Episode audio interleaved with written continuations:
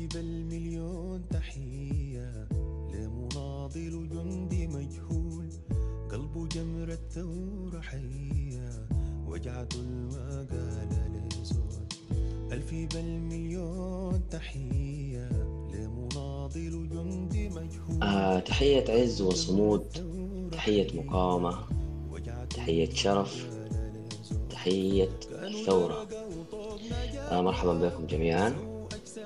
آه نحن صغار يا اخوانا تعلقنا كثير بفكرة البطل الخارق.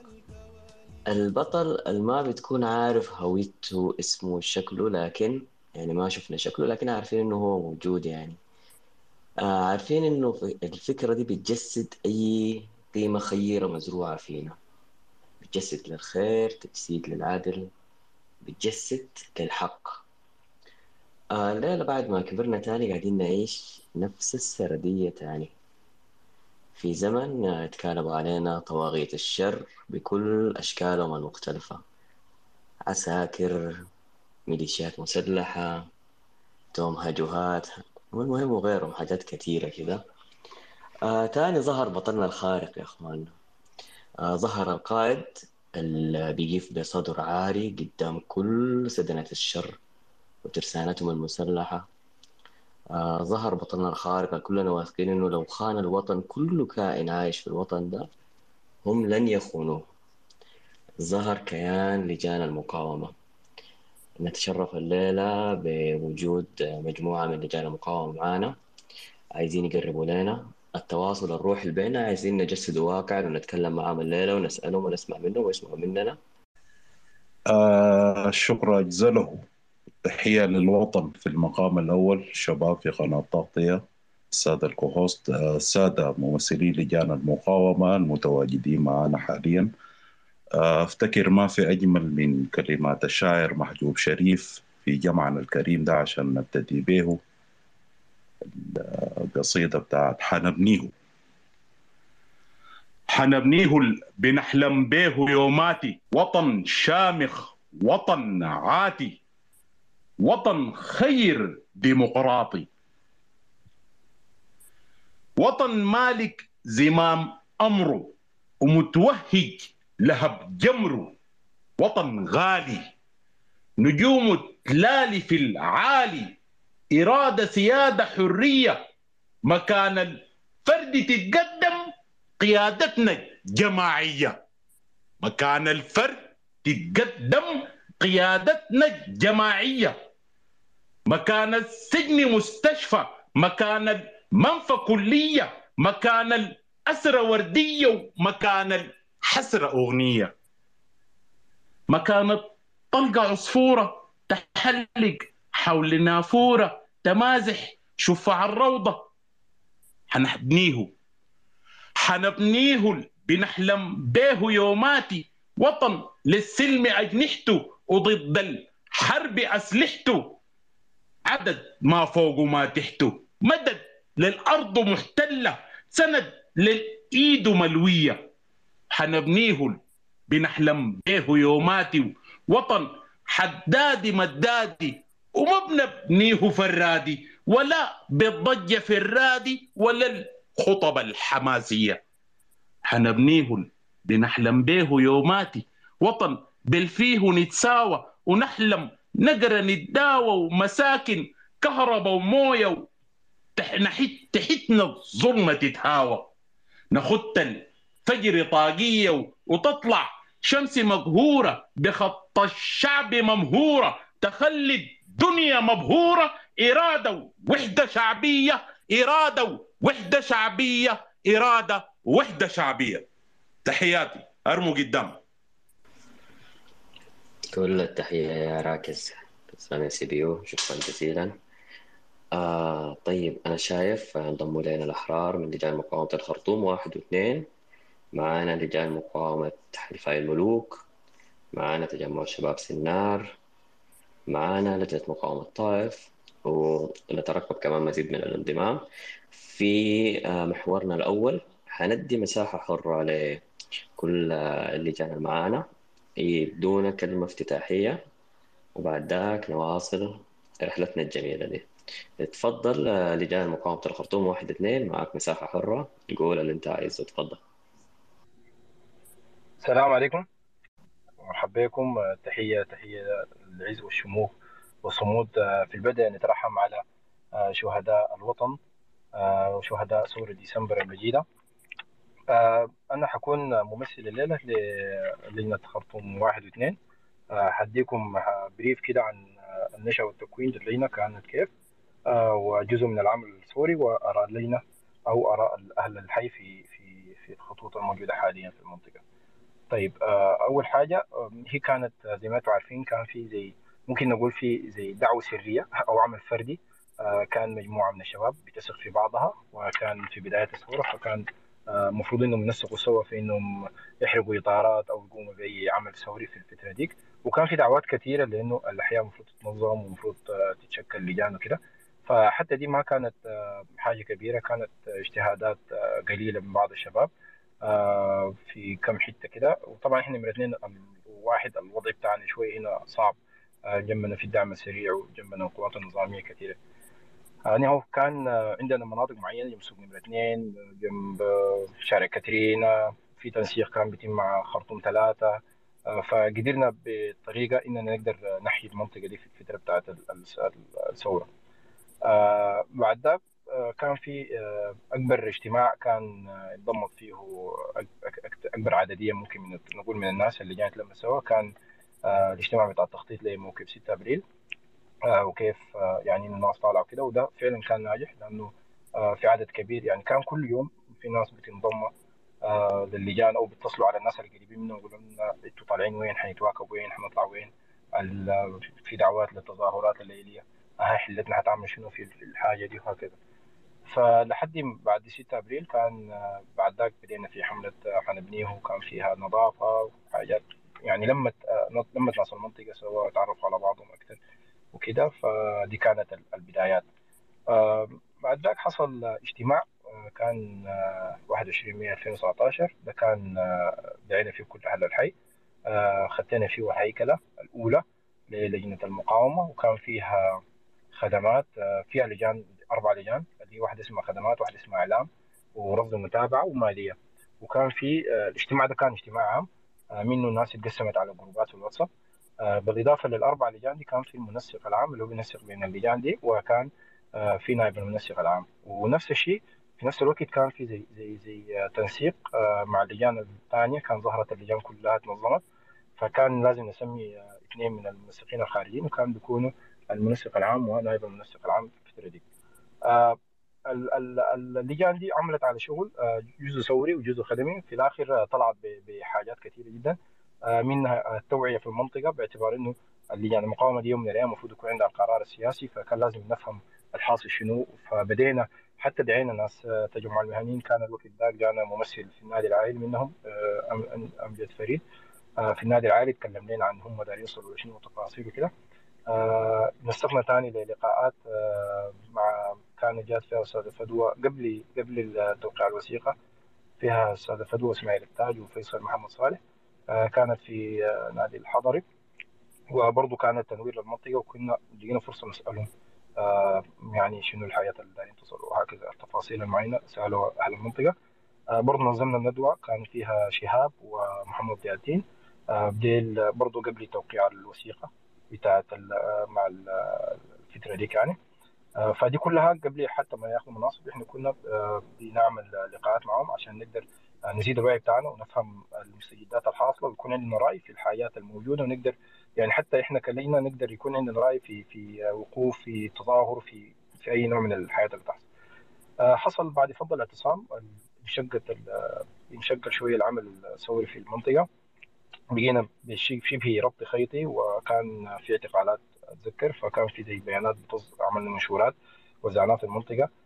وكان في دعوات لعصيان في الدعوات بتاعت العصيان دي عملنا خيمة في سوق الخرطوم اثنين. كانت يومين كان العصيان بتاع اليومين. ففي الفترة اللي كان الفترة دي كانت شوية صعبة رجعنا لخلايا وكان فيها زي الربط الخيطي برضه المنسق العام بيشوف كله كل جروب واتساب بيقول في شنو وكده ويحاول ينسق الناس مع بعض وكده. فما كانت في لقاءات يعني ناس زمان تجتمع في النادي العائد أو ميدان الحضري وكده. كنا يعني عن طريق الواتساب. بنحاول. حتى كان في مشكلة بتاعت إنترنت يعني في حتات معينة فيها دي إس إل وكده ما كانت آه، كان في إنترنت. كان في تنسيق للموكب بتاع 30 يونيو كان آه، في تنسيق إنه آه، عملنا فيه كيف كان التنظيم حنطلع من وين. الوقت ده كان يعني اللجان ذاتها نضجت وصلت لمرحلة إنها تحدد ال- ال- الخطوط بتاعتها. حنتلاقى وين وحنمشي كيف وبدأ آه، شوية العمل الديمقراطي يبقى أحسن يعني.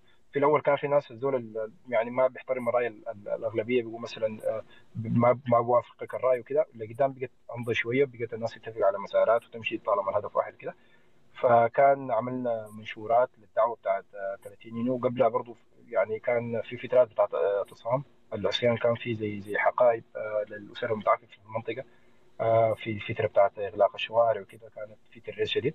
آه، ووزعنا حقائب طبية. كانوا دكاترة متوزعين في في الموكب في المواكب نفسها على أساس إنه لو حصلت أي حاجة لا سمح الله إن الناس تكون موجودة قريبه من الحي فدي كانت يعني جزء من المحطات بتاعت النضال للجنه آه، اللجنه.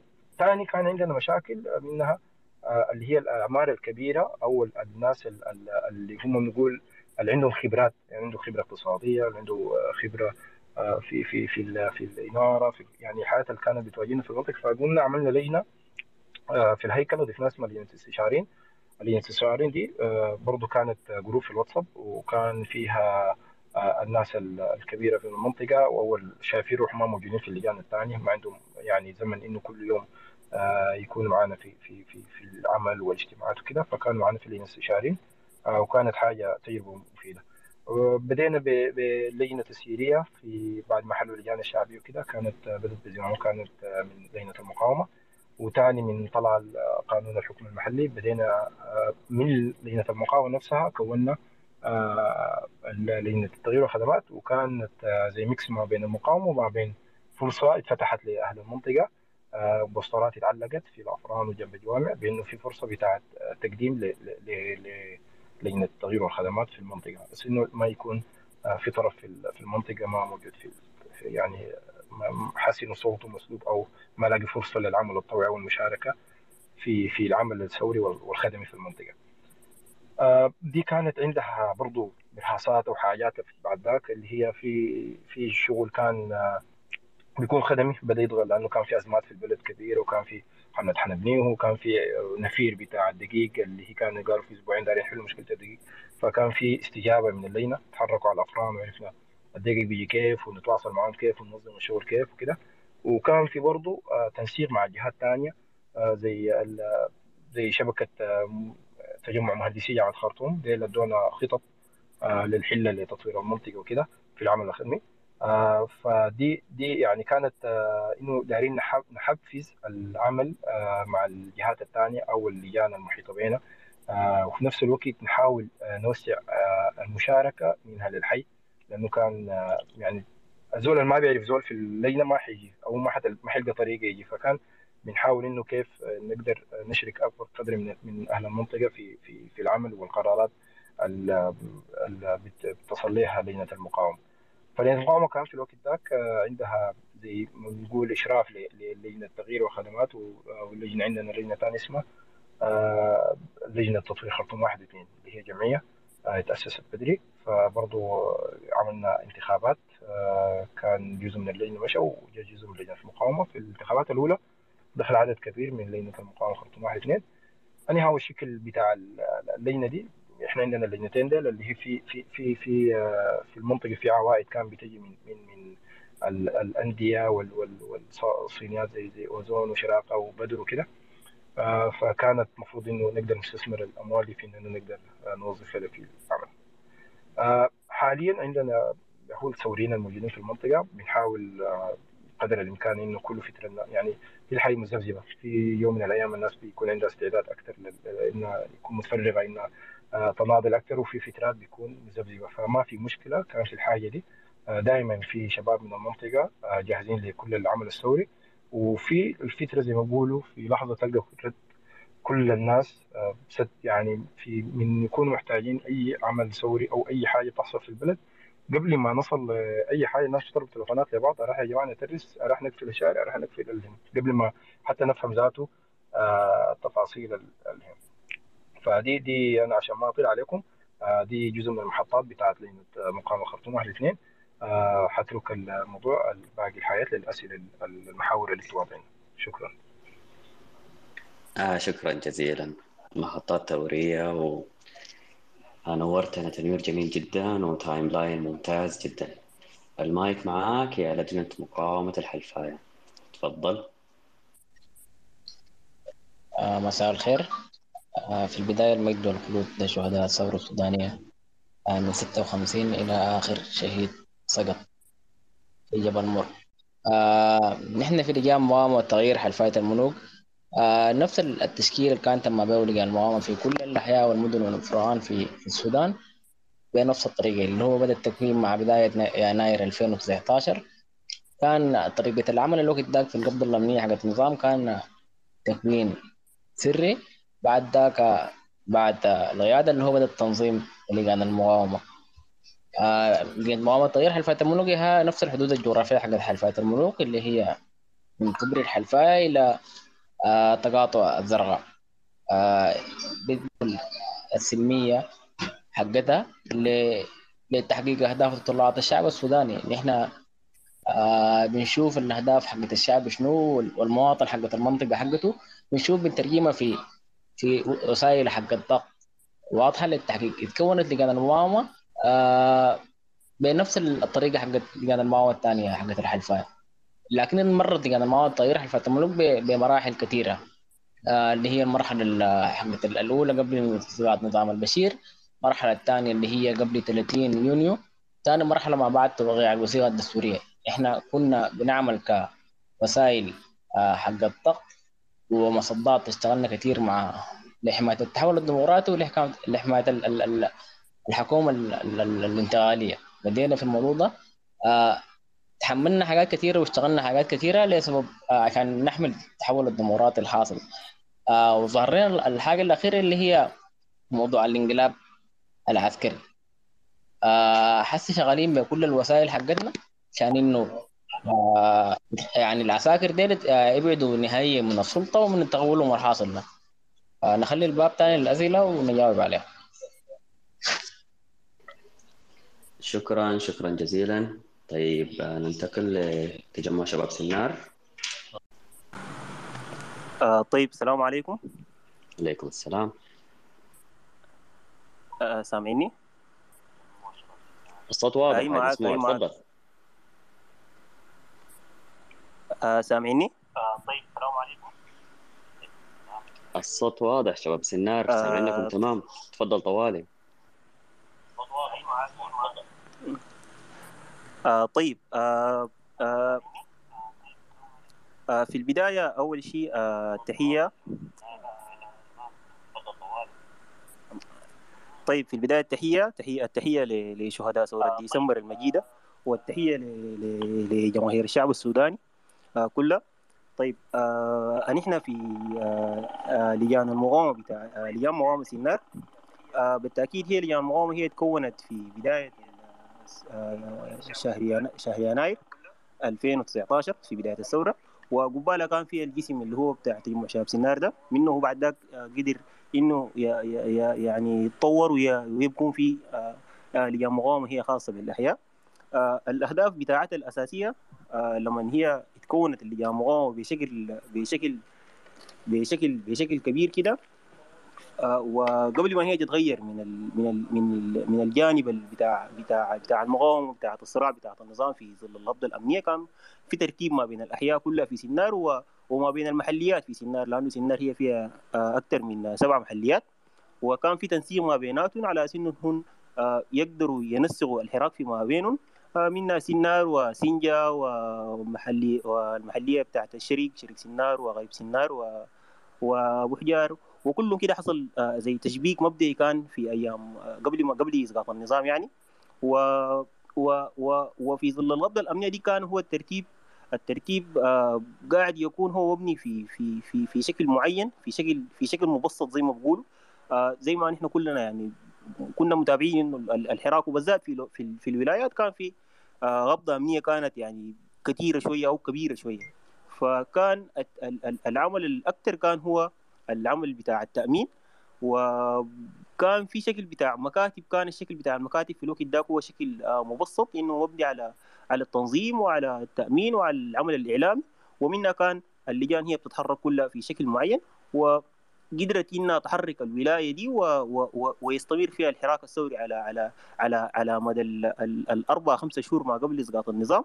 ال ال ال ال ال ال الشباب كانوا هم بينسقوا مع بعض العمل ده. ف آه بعد ذاك ما بعد اسقاط النظام هو بعد ده بقى الشكل ال- ال- الاكثر ما- ماخذ طابع أكثر أكثر رسمية أكثر رسمية له وحصل حصل ترتيب آه تاني وحصل تاني تقسيم في في في سينار ل- لشكل للشكل التنظيمي قسم الموضوع ل- ل- ل- لجان مقاومه وت- و- و- ولجان بتاعت خدمات وبعد ذاك حصل تاني تقسيم للشكل بتاع بتاع لجان مقاومه ذاته تحولت لقطاعات وبقى في آه تنسيقية. والموضوع بقى ماخذ الطابع ال- ال- ال- ال- ال- المؤسسي أكثر وماخذ ماخذ الشرعية آه، أكثر يعني.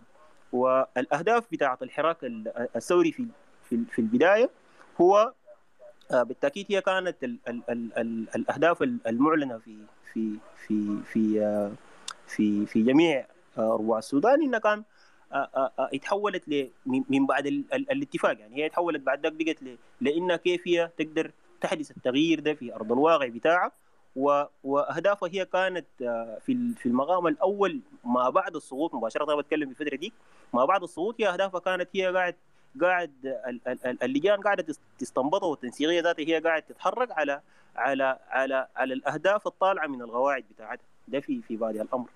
و و واستمر العمل في كده وبالتأكيد قاعد العمل قاعد يكون فيه آه آه هابط وقاعد يكون فيه صاعد. والحراك الثوري بعد ذاك هو ذاته بدأ آه، آه، زي ما كنا متابعين بدأ ياخذ آه، يعني حصلت فترة كده يمكن نقول على فترة بتاعه ركود في في في اللجان بتاعت المقاومة دي. والفترة دي هي ما استمرت وما زال يعني الشباب كانوا هم شغالين فيها في دي في الفترة في من 2019 آه، آه، لغاية 2020 و و و والشباب هو استفاد من من الفترة اللي فاتت دي في إنه يقدر يرتب يرتب آه، ال- ال- الأجسام بتاعته بشكل كبير. ودي دي دي الأهداف البعيدة يعني. وكان في أهداف فيها بالتأكيد كان في أهداف آه، على المدى البعيد إنه آه، نوصل لدولة بتاعت تكون مؤسسات وغيره. لكن كنا كلنا متابعين الواقع السياسي اللي كان حاصل وأول مشهد السياسي في السودان كله ما ما أدى الفرصة بتاعت آه، الشباب في لجان المقاومه إنه يقدروا يتحركوا بالشكل بتاعهم. اللي هم متصورينه أو هم كانوا آه، خاتينه آه، دي كنبذه بسيطة عن الحراك في في في في آه، في سنار والشكل بتاعه كان عامل كيف. وفي فترة ثانية يمكن أوصل لكم مزيد من المعلومات يعني إذا ممكن. شاكر لكم شديد. كل الشكر كل الشكر شباب سنار. آه أنا بس عايز أذكر وأنتم ما بتحتاجوا تذكير يعني. آه الشباب متحدثين باسم اللجان. دائما آه، تأمينكم تأمينكم تأمينكم قبل أي حاجة. أي معلومة ممكن تؤدي لضرر لأي واحد فيكم آه انتبهوا لها. وأنتم طبعا ملوك التأمين يعني ما بتحتاجوا بس من باب زيادة الحرص وزيادة حرص الجميع عليكم يعني. طيب نسمع من لجنة مقاومة الطائف.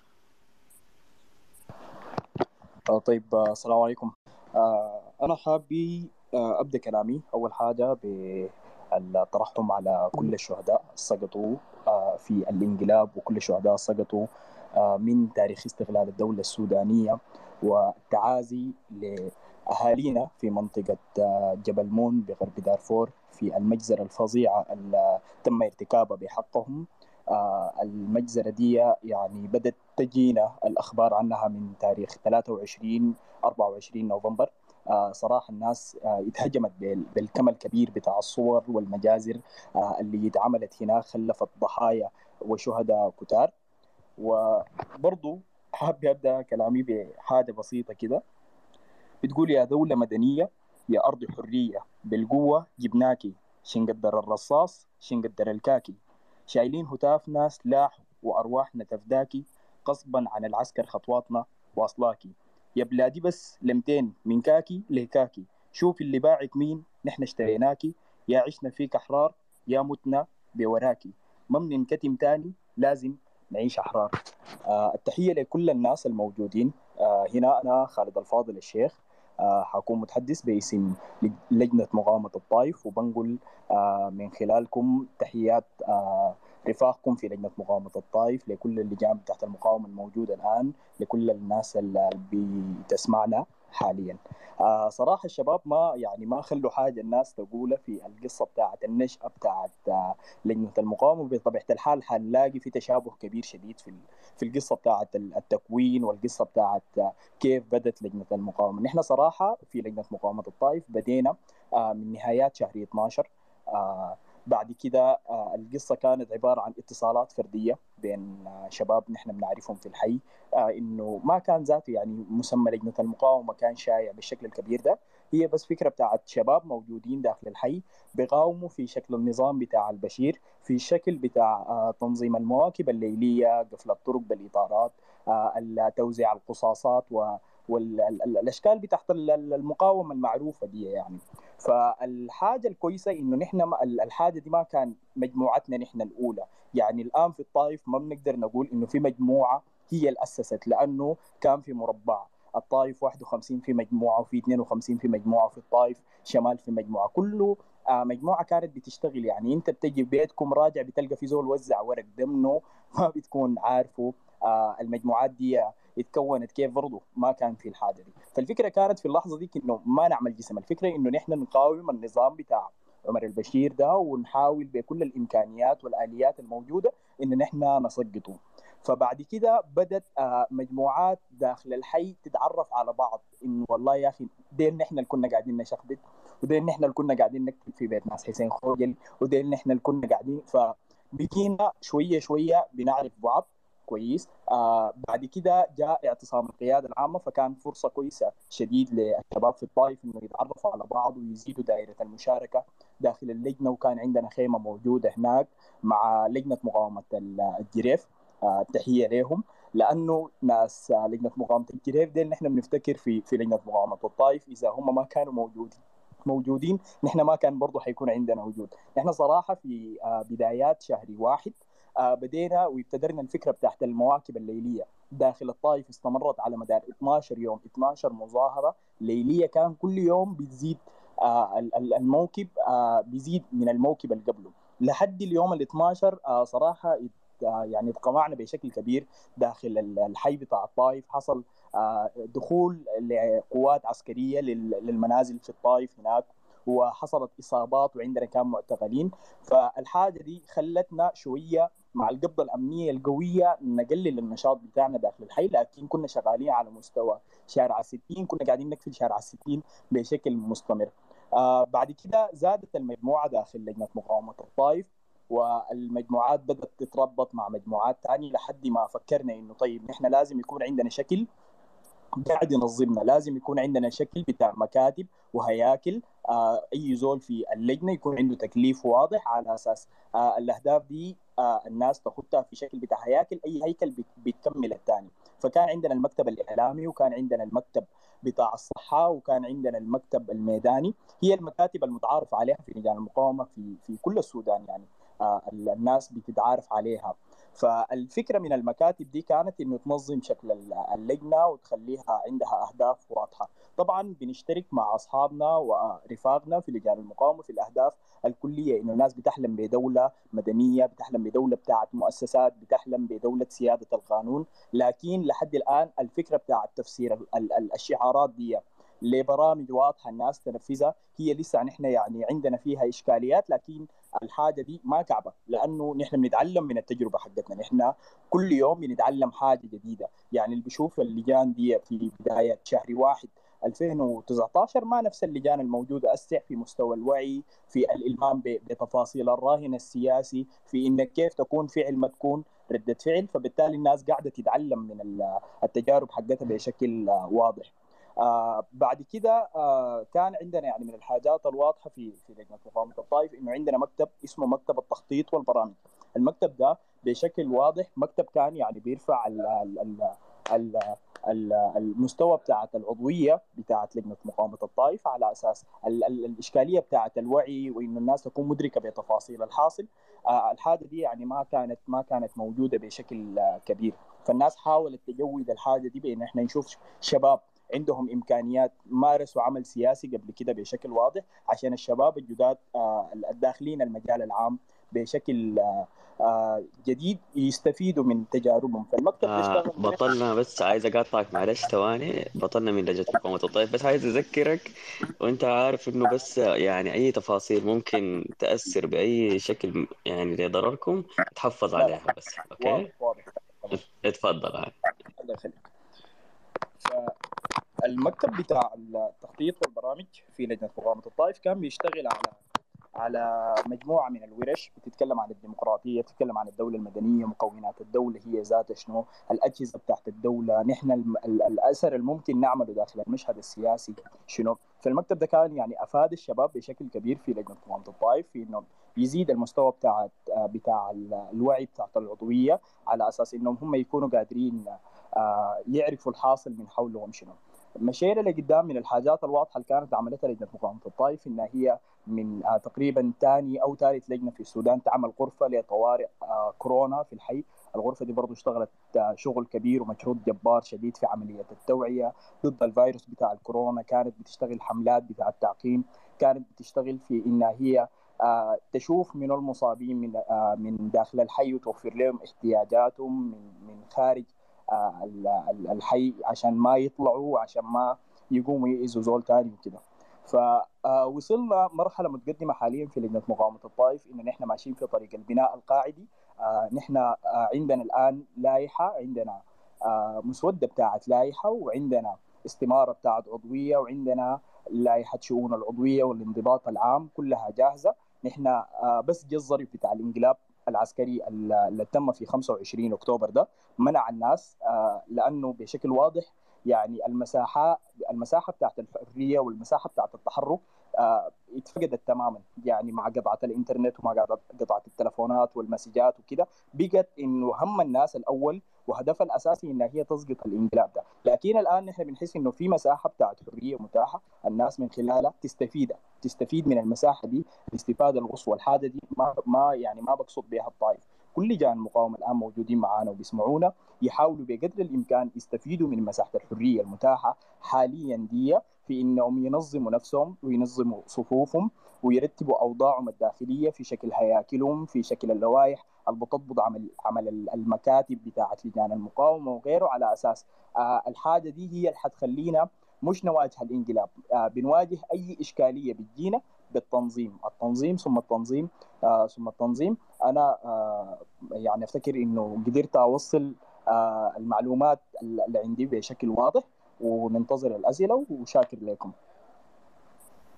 آه كل الشكر لك. الله يديك العافية. آه طيب بس للتذكير يا اخوانا أي زول عنده أي سؤال يرسله لي على الدي إم. وبعد كده حننتقل نسمع من لجنة مقاومة مدني. تفضل يا بطلنا من غير أسماء ولا لوكيشنات ولا أي حاجة. تفضل. آه طيب آه سلامات يا شباب. بسم الله باسم الوطن باسم الشهداء باسم كل قطرة دم انسالت في هذا الوطن المنكوب. آه التحية لكل اللجان والتحية لكل الرفاق على مستوى البلد الشاسع. طيب آه شباب شايف الشباب كلهم قدموا سرد تاريخي لشكل لشكل التنظيم والتنظم اللي هم بدوا بيه طيب آه الحاجة اللي عايز أقولها مثلا إنه كتلاقح بتاع خبرات بيناتنا نحن وباقي اللجان. لجان مغوتود مدني آه بدت أو تم انشائها أو تكونت بين 2013 بعد إنه كلنا عارفين تماما شكل الوضع اللي كان في 2013 والبوصلة اللي كانت مفقودة.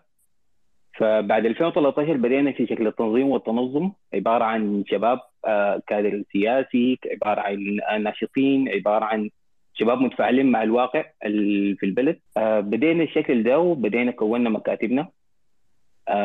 كانت إدارة كلها إدارة أفقية.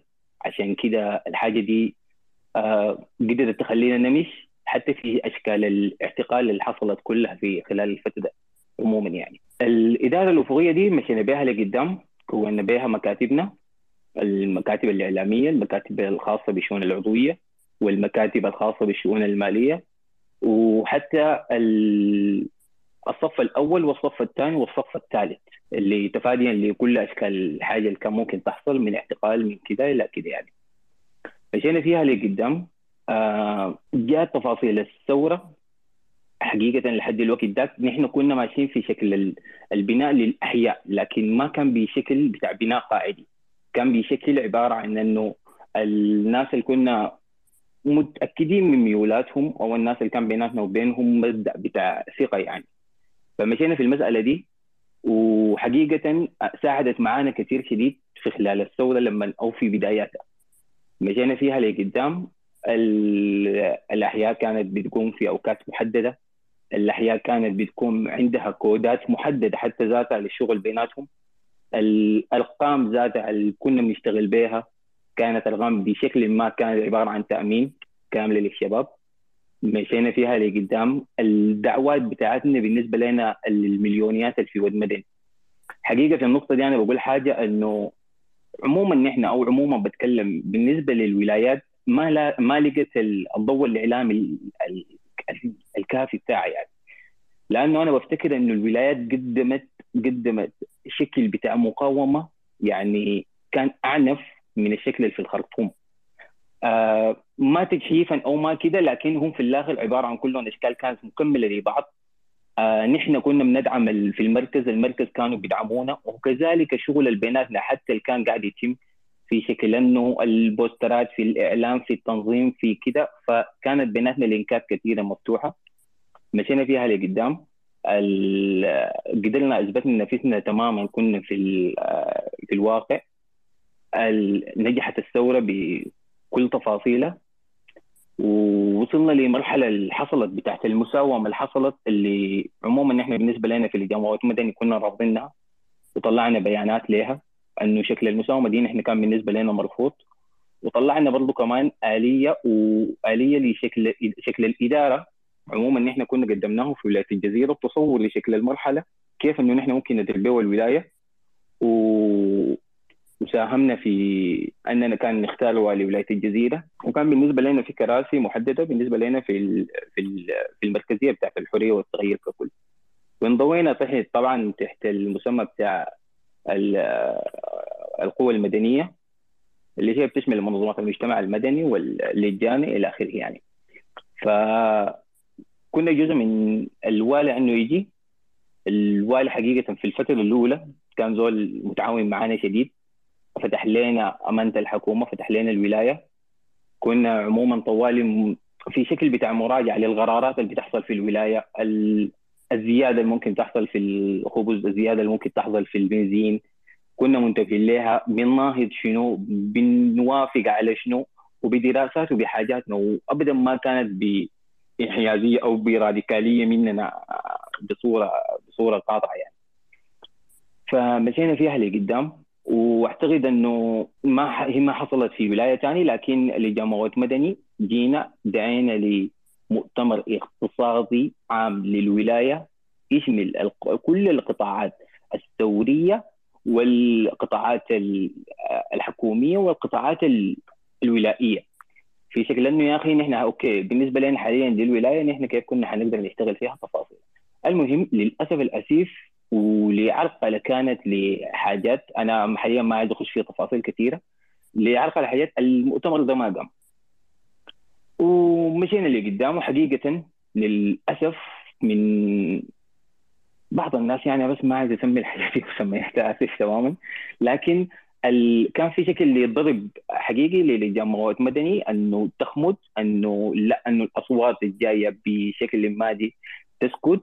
كده كده كده فمشينا فيها لقدام وحقيقة تعرضنا لضربات كثير عنيفة أدت لركود عام كده في شكلنا وفي شكل البنى بتاعنا اللي إحنا كنا بديناه. المهم في خلال الفترة من بعد نجاح الثورة نحن بدينا وكونا مكتب كان ميداني وده خاص تماما كان بشكل بتاع بناء قاعدي اللي هو نحن حاليا قاعدين نتكلم عنه بشكل بتاع قاعدي ال- الشباب في الأحياء أدونا ممثل أدونا ممثل إعلامي أدونا ممثل مالي ادونا آه، ممثل آه، سياسي. فكنا كلهم بناخذهم وكلهم بناخذهم آه، في قوالب بنشارك مع بعض شكلنا وفي شكل انه يا أخي أوكي. التصور التام بالنسبة لنا في الجامعات المدني نطلعه يكون عامل كيف الحاجة دي نجحت و- وكتفتنا كنا قريبين جدا من الشباب. لكن يعني كلكم كنتوا عارفين إنه الحالة الحالة الثورية كانت ما بين هبوط ونزول هبوط ونزول. يعني خلت إنه جزء كبير من الشباب يتراجع للأسف يعني أو نحن بنقول يتراجع بس بنقول إنه هم بس يعني ما كان في كانت الخبرة الكافية لإدارة المرحلة دي يعني فعشان كده خلت إنه ناس كثيره صار الفتر الملل ال- أو إنها هي كانت منضغطه كمان في مضغوطة مع بيوتها مع تفاصيل حاجات المعيشيه. آه، مشينا لقدام عموما في الولاية في قوة ثورية كثيرة وفي مدني عندنا إشكالية كانت سياسية في الحتة دي فلما مشينا لقدامه في شكل أننا يا أخي نحن بنناهض في القرارات اللي بتحصل في الولاية وكده فكنا انضوينا نحن ومعانا باقي الشباب اللي كانوا عبارة عن أجسام ثانية أو كانوا غير منضوين تحت أي أجسام. فكونا حاجة اسمها كانت قوة الثورة الحية. قوة الثورة الحية دي هي كانت حتى للجنة إزالة التمكين في ولاية الجزيرة بالنسبة لهم والثوره الحية يعني أي أي أي أي ملفات كان ممكن تكون فيها نوع بتاع كوربشن أو نوع بتاع شيء ما صحيح كنا نحن بنقيس فيه. الشباب ده مشوا في المسألة دي تماما. آه وبرضه صابع نوع كمان برضه من الخمول ومشينا فيها لقدام. وصلنا هسه حاليا جات المرحله حاليا يعني للأسف يعني نحن برضه في حاجات كثيرة يعني قاعدة تفوت علينا لأنه نحن ما قاعدين نتعلم من اغلاطنا يعني أو التعلم بتاعنا قاعد يكون بطيء. فناس كثيرة بنين نتكلم معهم إنه لازم نحن نتكون في لجان أحيانا نحن لازم نتسوى نحن نحن نحن لازم المرحلة الانتقالية دي نحن لازم نكون مراقبين لها تماما. ف الحاجة دي يعني أنا بقول إنها هي بس ما تمت بالشكل المطلوب.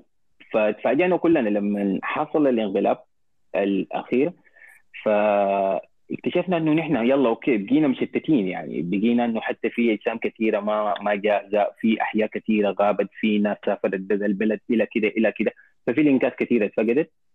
لكن الزخم الثوري والحماس الثوري خلى الناس كثيرة آه، وصلت قريب عرفت تماما تم- تمشي حاجاتها سريع سريع. كيف إنه يلا يا إخواننا نبدأ نشتغل تفاصيل حاجاتنا الملصقات الإعلان ال- الخط السياسي ال ال ال ال إلى آخره. وقدرنا نمشي فيه تمام بشكل كويس.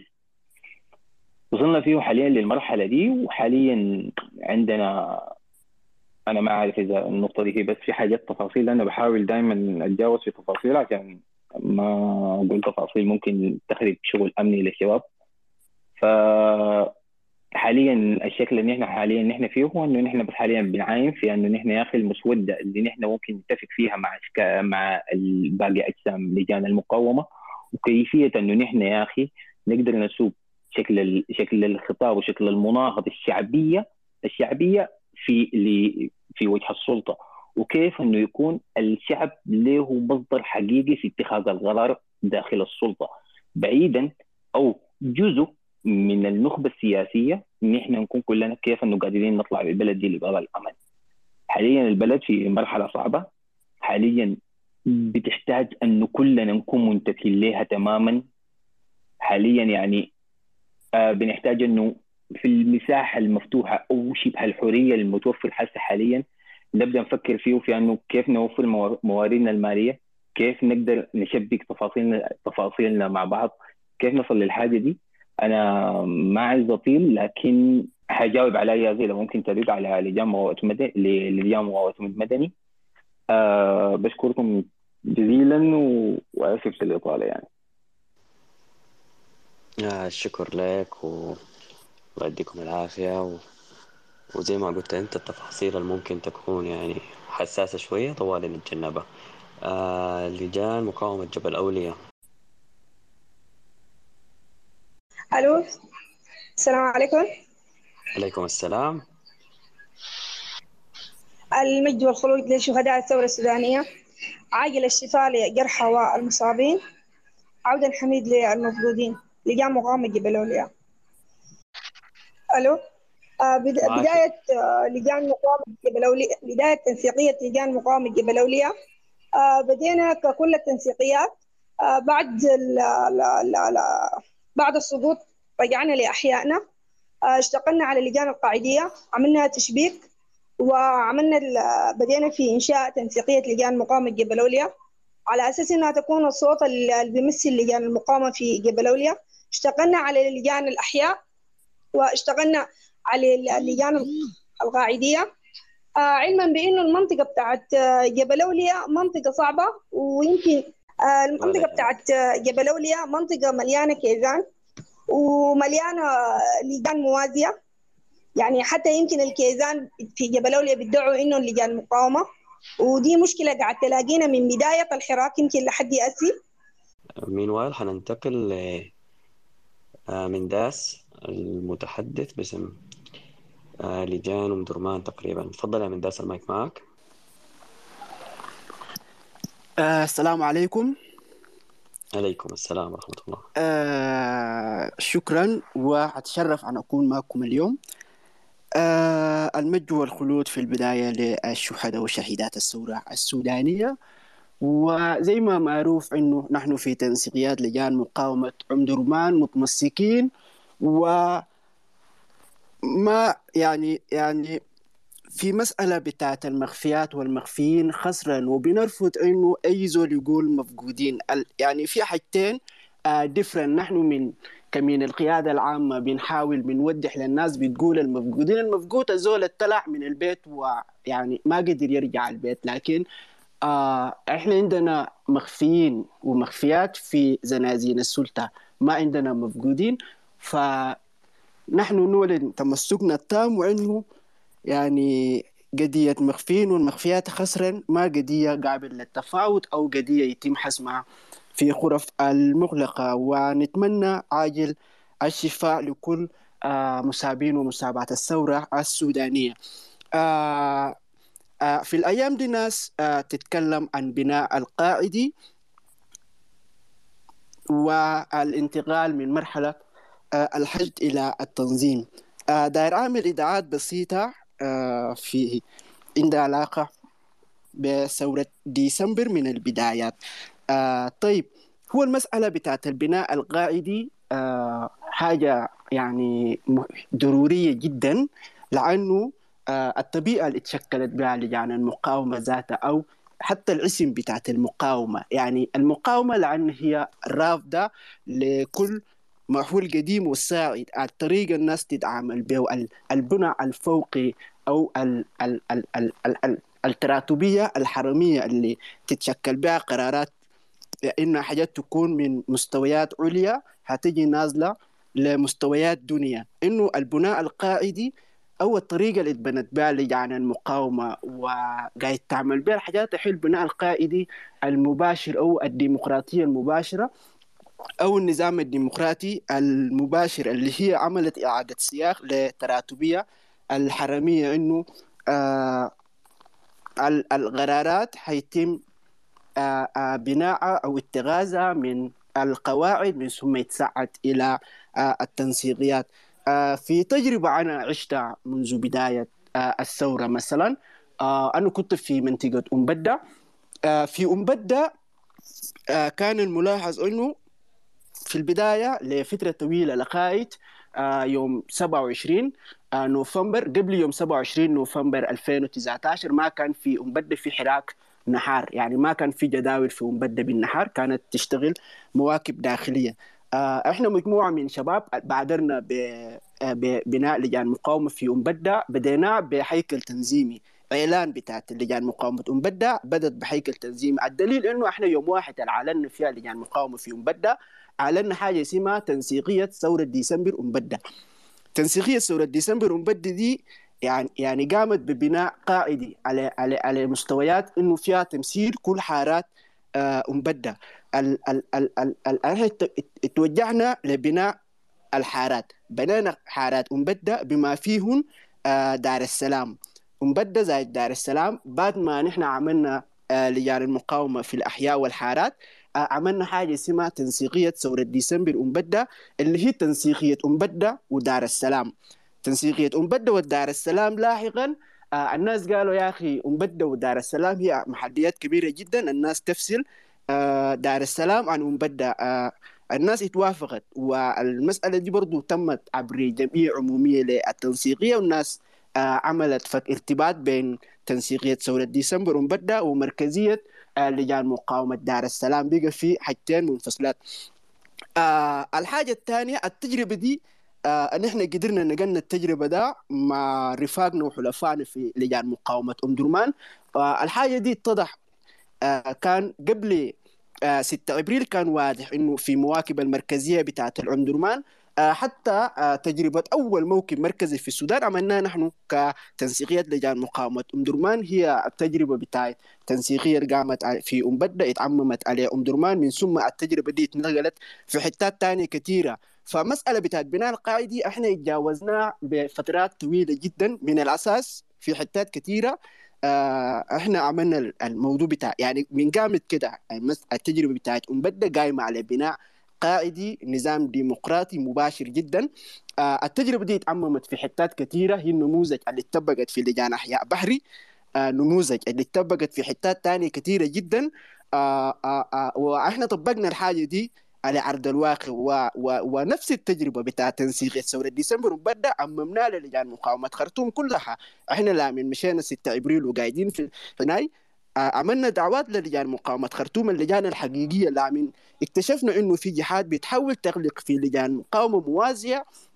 اتحركنا إنه لازم آه الناس تحاول آه تعمل كونتاكت بشكل مباشر آه تعمل تنسيقيات تنسيقيات لجان مقاومة. خرطوم ممكن آه تقطع الطريق أمام الناس اللي بتحاول تغلق لجان مقاومة موازية. لأن آه داير آه تكون عندها مثلا موضع قدم في قدم في سلطة اللي حتتشكل ليه الناس كانوا بيفكروا يعني تفكير بتاع انه دايرين يخشوا آه مؤسسات السلطه الجايه بانه يكون عندهم نفوذ داخل لجان المقاومه برضو آه الحاجة دي مشت واتطبقت على المستوى بتاع الولايه كان بشكل افضل لكن اللي حصل آه آه آه آه آه في فتره بعد التسويه اللي حصلت بين بين بين اعلان الحريه والتغيير أو قوى حرية والتغيير والمجلس العسكري أو اللجنة العملية لنظام الإنقاذ إنه الشباب أو يتسرب نوع من الإحباط وملل للجان مقاومة السودان عموما. في كل الحتات حصل يعني حالة من الملل والحالة من استياء عام كده. الاستياء ده يترجم انه شباب يعني يعني يعني بقوا ما يعني ما شديدين في اتجاه بتاعت إنه آه الناس تحاول تكون تواصل أنشطتها بتاعت التدريب تواصل أنشطتها بتفعل آه اللجان والتفاصيل لها آه لغاية ما اتفاجئنا ب يعني ب بإنه العساكر ماشيين في اتجاه الانقلاب الناس آه رجع تاني تفعل في مسألة بتاعت التشبيك والمسألة بتاعت إنها تفعل التنسيقيات بتاع والتفاصيل لكن الموضوع بتاع بناء القائدي آه شايف إنه الناس تتكلم آه في في, في الأيام دي كأنها هي حاجة جديدة لكن الحاجة دي أغلب آه لجان مقاومة. يعني من الأساس كانت قايمه قايمة على البناء القائدي المباشر أو مسألة بتاع الديمقراطية المباشرة من الأساس يعني. حتى الجداول كان بتاعت الحراك المواكب ناس الحارات أو لجان الحارات والأحياء تضع تسورات بتاع من ثم آه تترفع للتنسيقية. من ثم التنسيقيه المحلية أو تنسيقية مثلا بتاعت المنطقة المعنية بيقوم آه بيعمم المقترح بتاعت قواعد بتاعه على التنسيقيات الثانية مثلا. التنسيقيات الثانية بتاعت المحلية تتوافق وتترفع على مستوى تنسيقيات الولاية.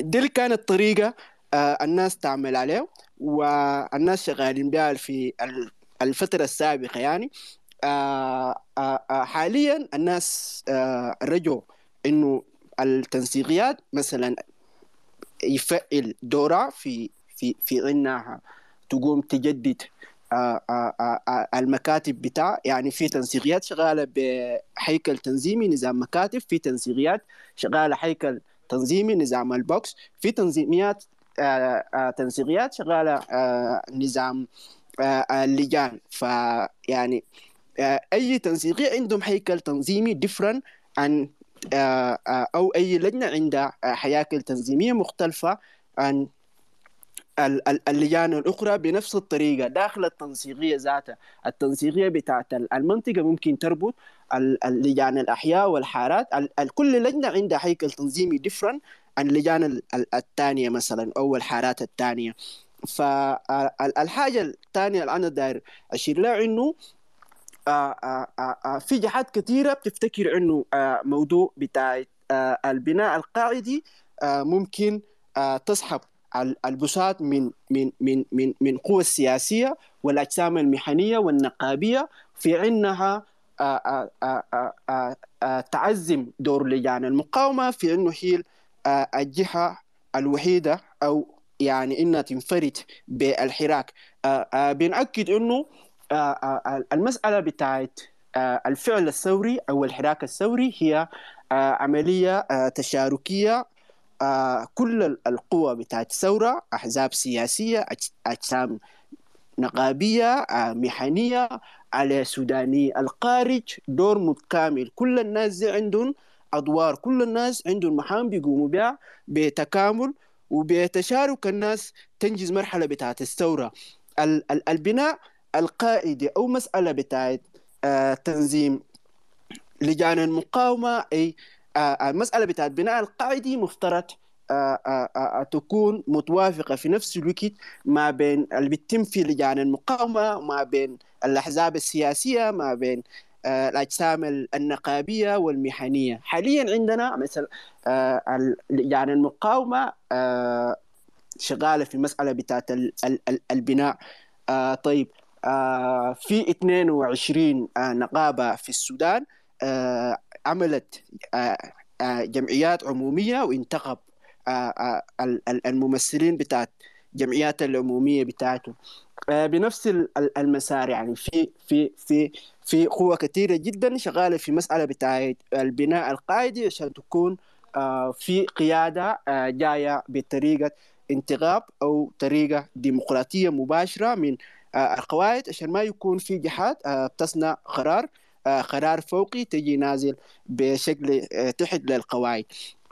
اللي هو الدور تكاملي ما بين قوى الثورة كلهم لجان المقاومة أجسام المهنية على النقابية الأحزاب السياسية. الأحزاب السياسية يع- مفترض الناس ما تحاول آه، آه، آه، آه، تقلل من دور القوى السياسية في السودان.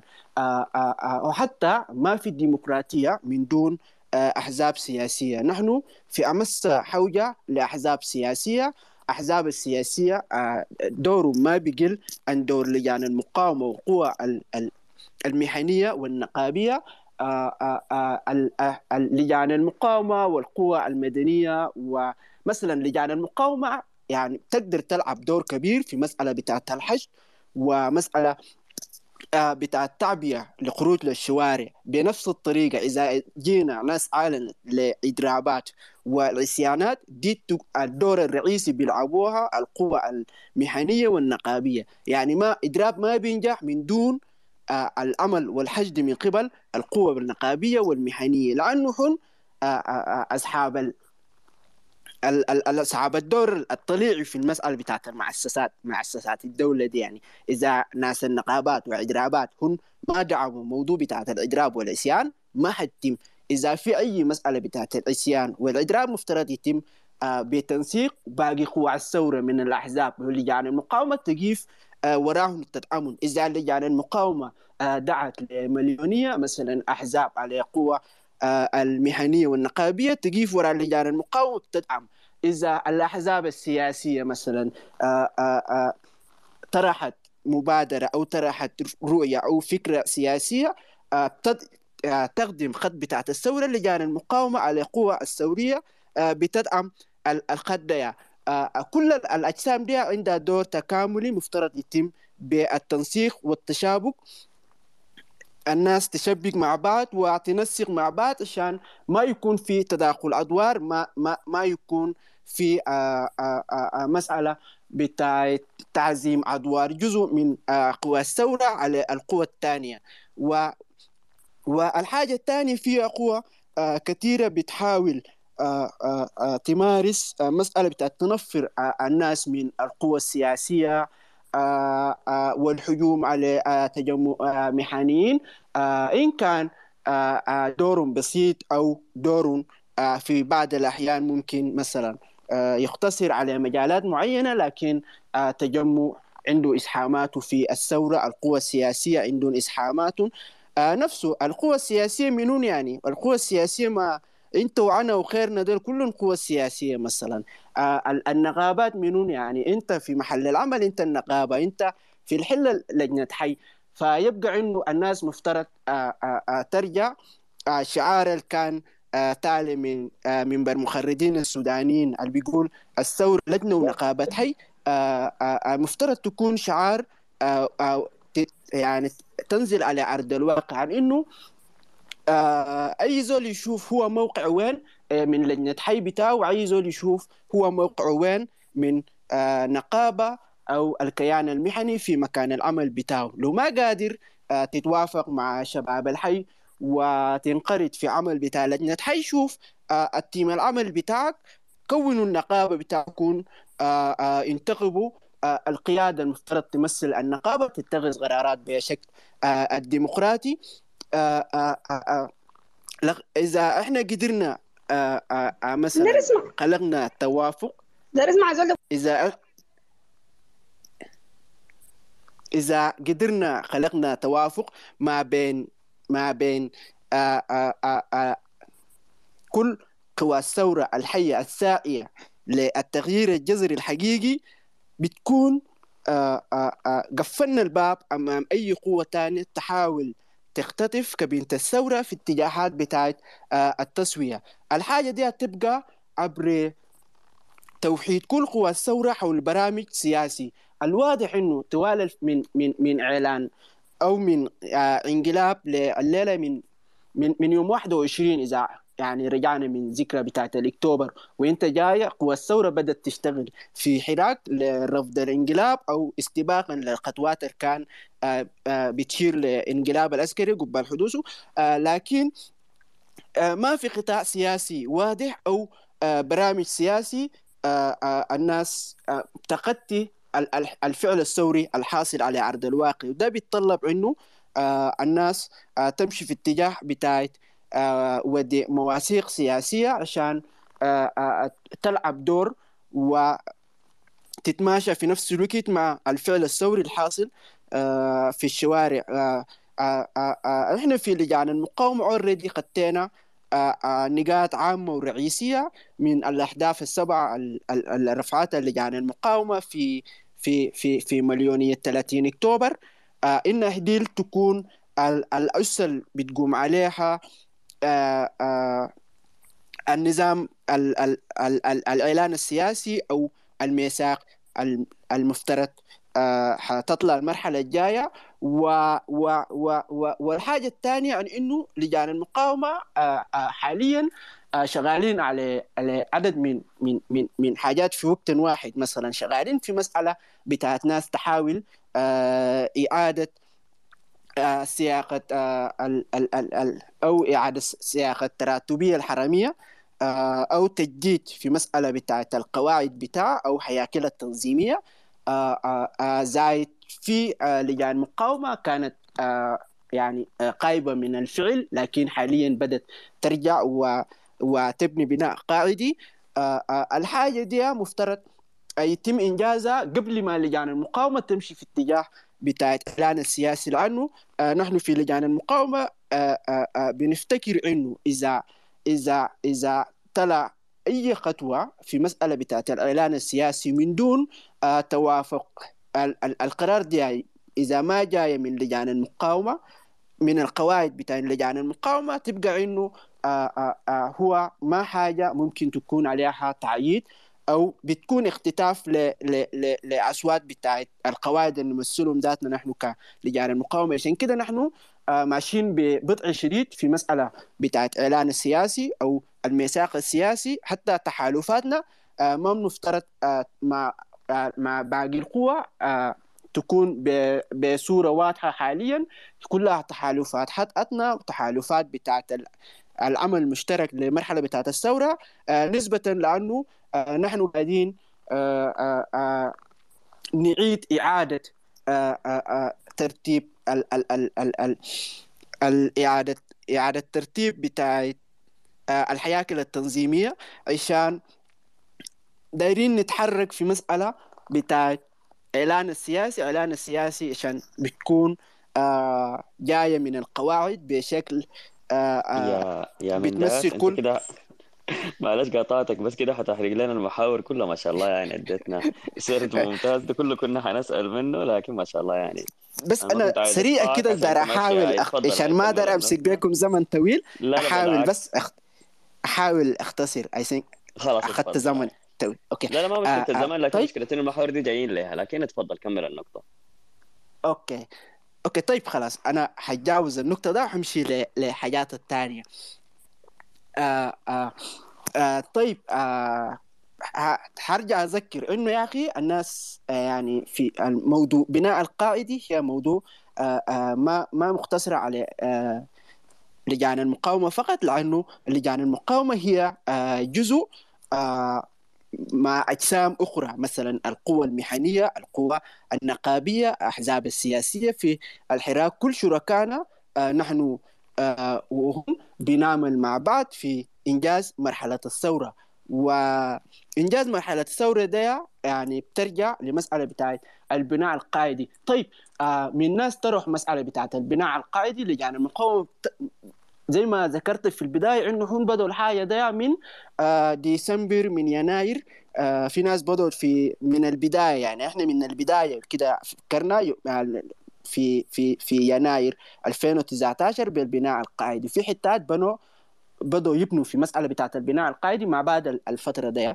آه لكن أغلب اللجان المقاومة في مسائل التنظيمية ما بيتم الإعلان عنها يعني حاليا في لجان مقاومة عندها هياكل تنظيمية عندها لوائح ونظم أساسية بتحكم عملها أو آه بتضبط عملها داخل اللجان. دي حاجات ما ما المفترض لجان المقاومة تعلن عنها لأن دي آه، شؤون داخلية وخاصة بلجان المقاومة. آه الحاجة ال- ال- المفترض ناس تأمن عليها بتعرفها وحاجات آه، عامة. في شباب كثيرين داخل السودان وخارج السودان عندهم أفكار آه، ممتازة جدا بتدعم لجان المقاومة بتدعم القوة أو بتدعم الكيانات المهنية والنقابية. لكن آه، هم ما بينقرطوا في ال في ال في ال في, ال في لجان المقاومة ولا بينقرطوا في الأجسام المهنية والنقابية. آه، أنا بقدم لهم دعوة بشكل مباشر إنه أي زول. آه، عنده يعني هو في السودان هو في خارج السودان يحاول يشوف أقرب آه، اللجنة يشوف أقرب آه، كيان مهني نقابي عشان كل ما نحن آه، بقينا اتوحدنا ودخلنا الأجسام دي بنقدر نساهم من جواهم. الأفكارنا دي كلها مفترض تطلع في شكل أفكار عامة إنه الناس تحاول تنقرض في لجان المقاومة في الأجسام المهنيه النقابية عشان الشعار بتاعت الثورة النقابة ولجنه حدي تبقى شعار حقيقي على أرض الواقع. والحاجة الثانية ال- ال- أن إنه آه، في ناس بتشير لمسألة بتاعت البناء القاعدي الديمقراطي ال ال ال ال ال الشباب ال آه، طلع مطلب من الشباب إنه دايرين يحسوا يعني المقاومة إنها تتحرك في مسألة بتاعت البناء. القاعدي بيربطوها بالبناء القاعدي اللي كان آه، أعلن عنه آه، آه، قيس سعيد في في في تونس ذاك different شديد عن البناء القاعدي البناء القاعدي آه، آه، بتاع تونس بناء قاعدي مفترض تكون على مستويات الحكم. هم قاصدين بناء قاعدي ديمقراطي على مستويات الحكم وده تكتيك لسحب القوى السياسية في تونس ل- و- لسحب القوى السياسية في تونس وشغالين لأنه آه، آه، هو يعني شغل مبرمج من يقللوا دور القوى السياسية في في تونس الحاجة اللي قايم بها قيس سعيد. لكن حقتنا ال- البناء القاعدي المعني آه، في السودان different شديد عن بناء القاعدي بتاعت تونس بناء القاعدي بتاعت السودان هو يعني إنه آه، بناء آه، يعني هو منداس ترتيب للتراتبية ال- ال- الحرمية بتاعت إنه مسألة بتاعت اتخاذ القرار. آه، يعني منداس سامعني أي سامعك. أسمح لي أسحب منك بساط المايك شوية بس عشان أرحب تمام الجماعة كمان. تمام. وحأرجع يا لك شباب أنا بعتذر للعتالة يا بعتذر للعتالة شكرا. بالعكس نورتنا كثير بس عشان معانا عايزين نرحب معانا اخوانا انضموا لنا. شباب آه، لجان مقاومة بور السودان آه، ممثلهم في حساب أخونا عثمان. تفضل معك المايك. الرحمة والمغفرة لشهداء الدولة السودانية. آه، عاجل الشفاء للجرحى. آه، أنا حأخش في الموضوع طوالي. بعد الحمد والسلام باسم الله وباسم الوطن وباسم شهداء الدولة السودانية تنسيقية لجان المقاومة بالسودان آه، حاتكلم على مستوى الراهن آه، في ولايتنا والمحلية بتاعتنا هنا في السودان. آه، من من منذ منذ آه، منذ ال- الموكب بتاع 21 لدعم التحول الديمقراطي اللجان كانت آه، التزمت بكمية بتاعت مخرجات في إنه هي كيف ترجع آه، تتنظم أو كيف ترجع للبناء القاعدي لا, لا, لا لأنه على حسب آه، قرايتها هي آه، اتضح لها إنه هي آه، الحاصل على مستوى هياكل السلطة. إذا كان المجلس السيادي أو آه، مجلس الوزراء في في في في في تراشقات كانت واضحة جدا. حتقود ل لوضع ما مستقر.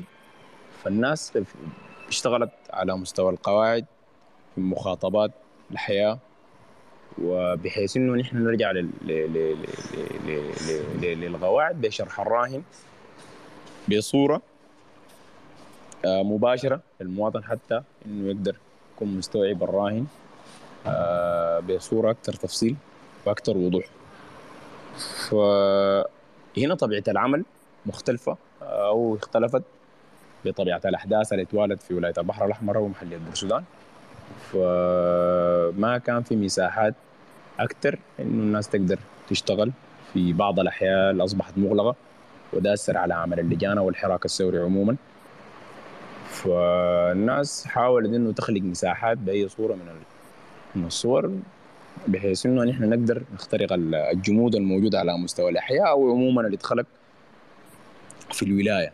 لأنه أنت ما بتقدر تتحرك زي أول يعني. إنه الحاجات كلها بقت حساباتها مختلفة. فاللجان اجتهدت في المسائل دي هي كيف تقدر تخلق آه، تواصل اللي كان موجود بينها وما بين القواعد. وفي اختطاف برضو لل- للمشهد من من من الأجسام اللي كانت اللي هي هسه صدرت المشهد السياسي. ولاحظنا إنه في المواكب الأخيرة حتى المواكب بتاعت بورسودان كان آه، نغلة ضعيف. يعني ما كان ما كانت الناس أو ما, ما كانت القنوات بتغطي العمل أو الحراك الثوري على مستوى ولاية البحر الأحمر. لكن اللجان ظلت وما زالت يعني بتحاول إنه بالأدوات المتوفرة إنه تصل لل... للقواعد بحيث إنه آه تقدر تشرح الراهن بالشكل المعقد الموجود. وكانت قراياتنا آه يعني متوقعة بحيث إنه نحن عارفين هم الك- الكرت اللي كان حيست- حيستخدموه حمده في إنه الشارع حيتقسم لإثنين. آه بعد ذاك الناس بلاناتها شنو أو خطواتها. تجاه إنه تشرح للشارع إنه الدولة ما بتقوم على على على شخصية الدولة بتقوم على مؤسسات آه، بمختلف مستوياتها يعني المستوى القاعدي مستوى مستوى الحكومة أو مجلس الوزراء والمستوى الرأسي فوق. ف بنشرح الراهن بكل تفاصيله للشارع. وفي وفي وفي تفاعل يعني في تفاعل آه، أو الشارع قادر إنه يستوعب وقادر يستجيب لشكل الراهن وانه بشكل بطبيعة العلاقة أساسا موجودة ما بين الشارع وضوية اللجان في الأحياء. آه، فالحاجة دي ممكن إلى حد كبير قدرنا إنه في المواكب الناس قدرت ترجع. يعني قدرت إنه ناس لسه مواصلة في المواكب و... آه، والبنى القاعدي شغال في بعض الوحدات الإدارية. إحنا مقسمين هنا لوحدات إدارية. وحدة إدارية جنوب وسط وشرق وغرب. الناس في في في براري.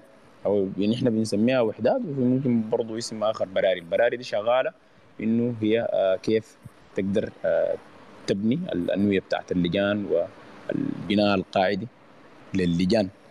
بالإضافة للشكل التنسيقي التنسيقي مع مع, باقي القوى الثورية المد- المدنية الحية في إنه نحن كيف نقدر آه، ننسق ال- العمل أو الحراك الثوري في في في في الولاية إذا كان على مستوى ال- ال- الأجسام الموجودة الأجسام المركزية بتاعت الأطباء والأجسام اللجان التسييريه بتاعت المهندسين اللجنة المركزية للمختبرات الطبية في تنسيقية بتاعت كوادر طبية في تحالف المحامين الديمقراطيين في اللجنة التسييريه بتاعت الأساتذة فالناس آه، قاعدة تحاول إنه آه، في في في الجانب ده تنسق بحيث إنه كل القوى الحية تلتف وتقدر إنه هي تساهم في في الحراك آه، بصورة أقوى.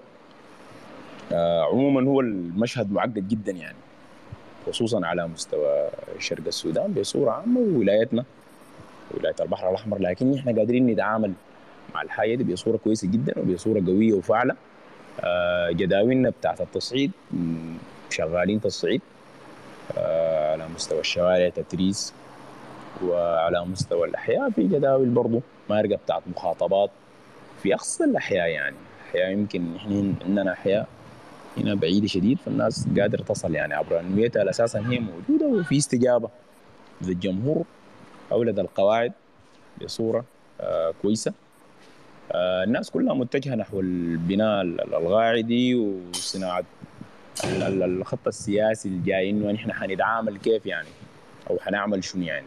أو إذا كان يعني آه هي 2018 كان أو 2019 كان لقينا تحالف بميثاق أو بوثيقه نحن قمنا ثوره ولقينا وبعد ذاك الناس مشت عليه. وهسه إحنا عايزين آه نخلق آه آه راهن سي آه خط سياسي مختلف بتفاصيله كلها. نحن حنسوق باقي باقي الحراك ونحن حنخط القوالب بتاعت الدولة. الحاجة دي محتاجة مننا الاسراع واللجان قادره إنه تعمل الحاجة دي. مع مع مع مع وجود الصعوبات الموجودة على كل ال- ال- ال- اللجان لجان ال- ال- الولايات الثانية إنه الإشكالات العادية الموجودة بتاعت اللجان دي إنه السرعة بتاعت ال- ال- العمل بس دي مطلوبة يعني لكن هي آه ما ما ما ما أو ده الإشكال الوحيد اللي قاعد اللي قاعدين نعاني منه. كلنا كلنا نحن كلجان لأنه في في في في في تسارع بتاع بتاع بتاع بتاع راهن سياسي هو اللي بيخليك إنه أنت كل مرة توقف شغلك اللي أنت ماشي عليه عشان ما تقدر تتعامل مع الراهن السياسي الجديد. أنت كيف تقدر تتعاطى معاه وكيف إنه تقدر تخلي الشارع؟ أو كيف تقدر تكون متواصل مع الشارع بنفس الوتيرة بتاعت الراهن السياسي اليوم المتجددة؟ في إنه أنت ما تفقد الشارع. زي ما أنا سبقت في النقطة زي- ما أنا ذكرت في النقطة السابقة إنه آه، خروج حمدوك آه، أو للشارع بال بالوثيقة اللي وقع عليها ده وبالإعلان السياسي بالاتفاق السياسي اللي عملوه ده شق الشارع لكن بعمل اللجان. اللجان قادر إنه تشرح الشكل المعقد ال- ال- ال- الموجود بكل بكل جوانبه. آه عموما آه الرده مستحيلة يعني. الشعب اقوى اقوى وشكرا للمداخلة. شكرا شكرا جزيلا. الله يديكم العافية. آه انضم إلينا أخونا عبيد ممثل لجان مقاومة عطبره عبيد تفضل المايك معك. السلام عليكم. الرحمة والمغفرة لشهداء الثورة السودانية. وعاجل الشفاء للجرحى إن شاء الله وربنا يرد المفقودين فأنا ما حيتكلم باسم لجان مقاومة عطبرة لأنه أنا ما أخذت ال okay ده ال okay من من من اللجان.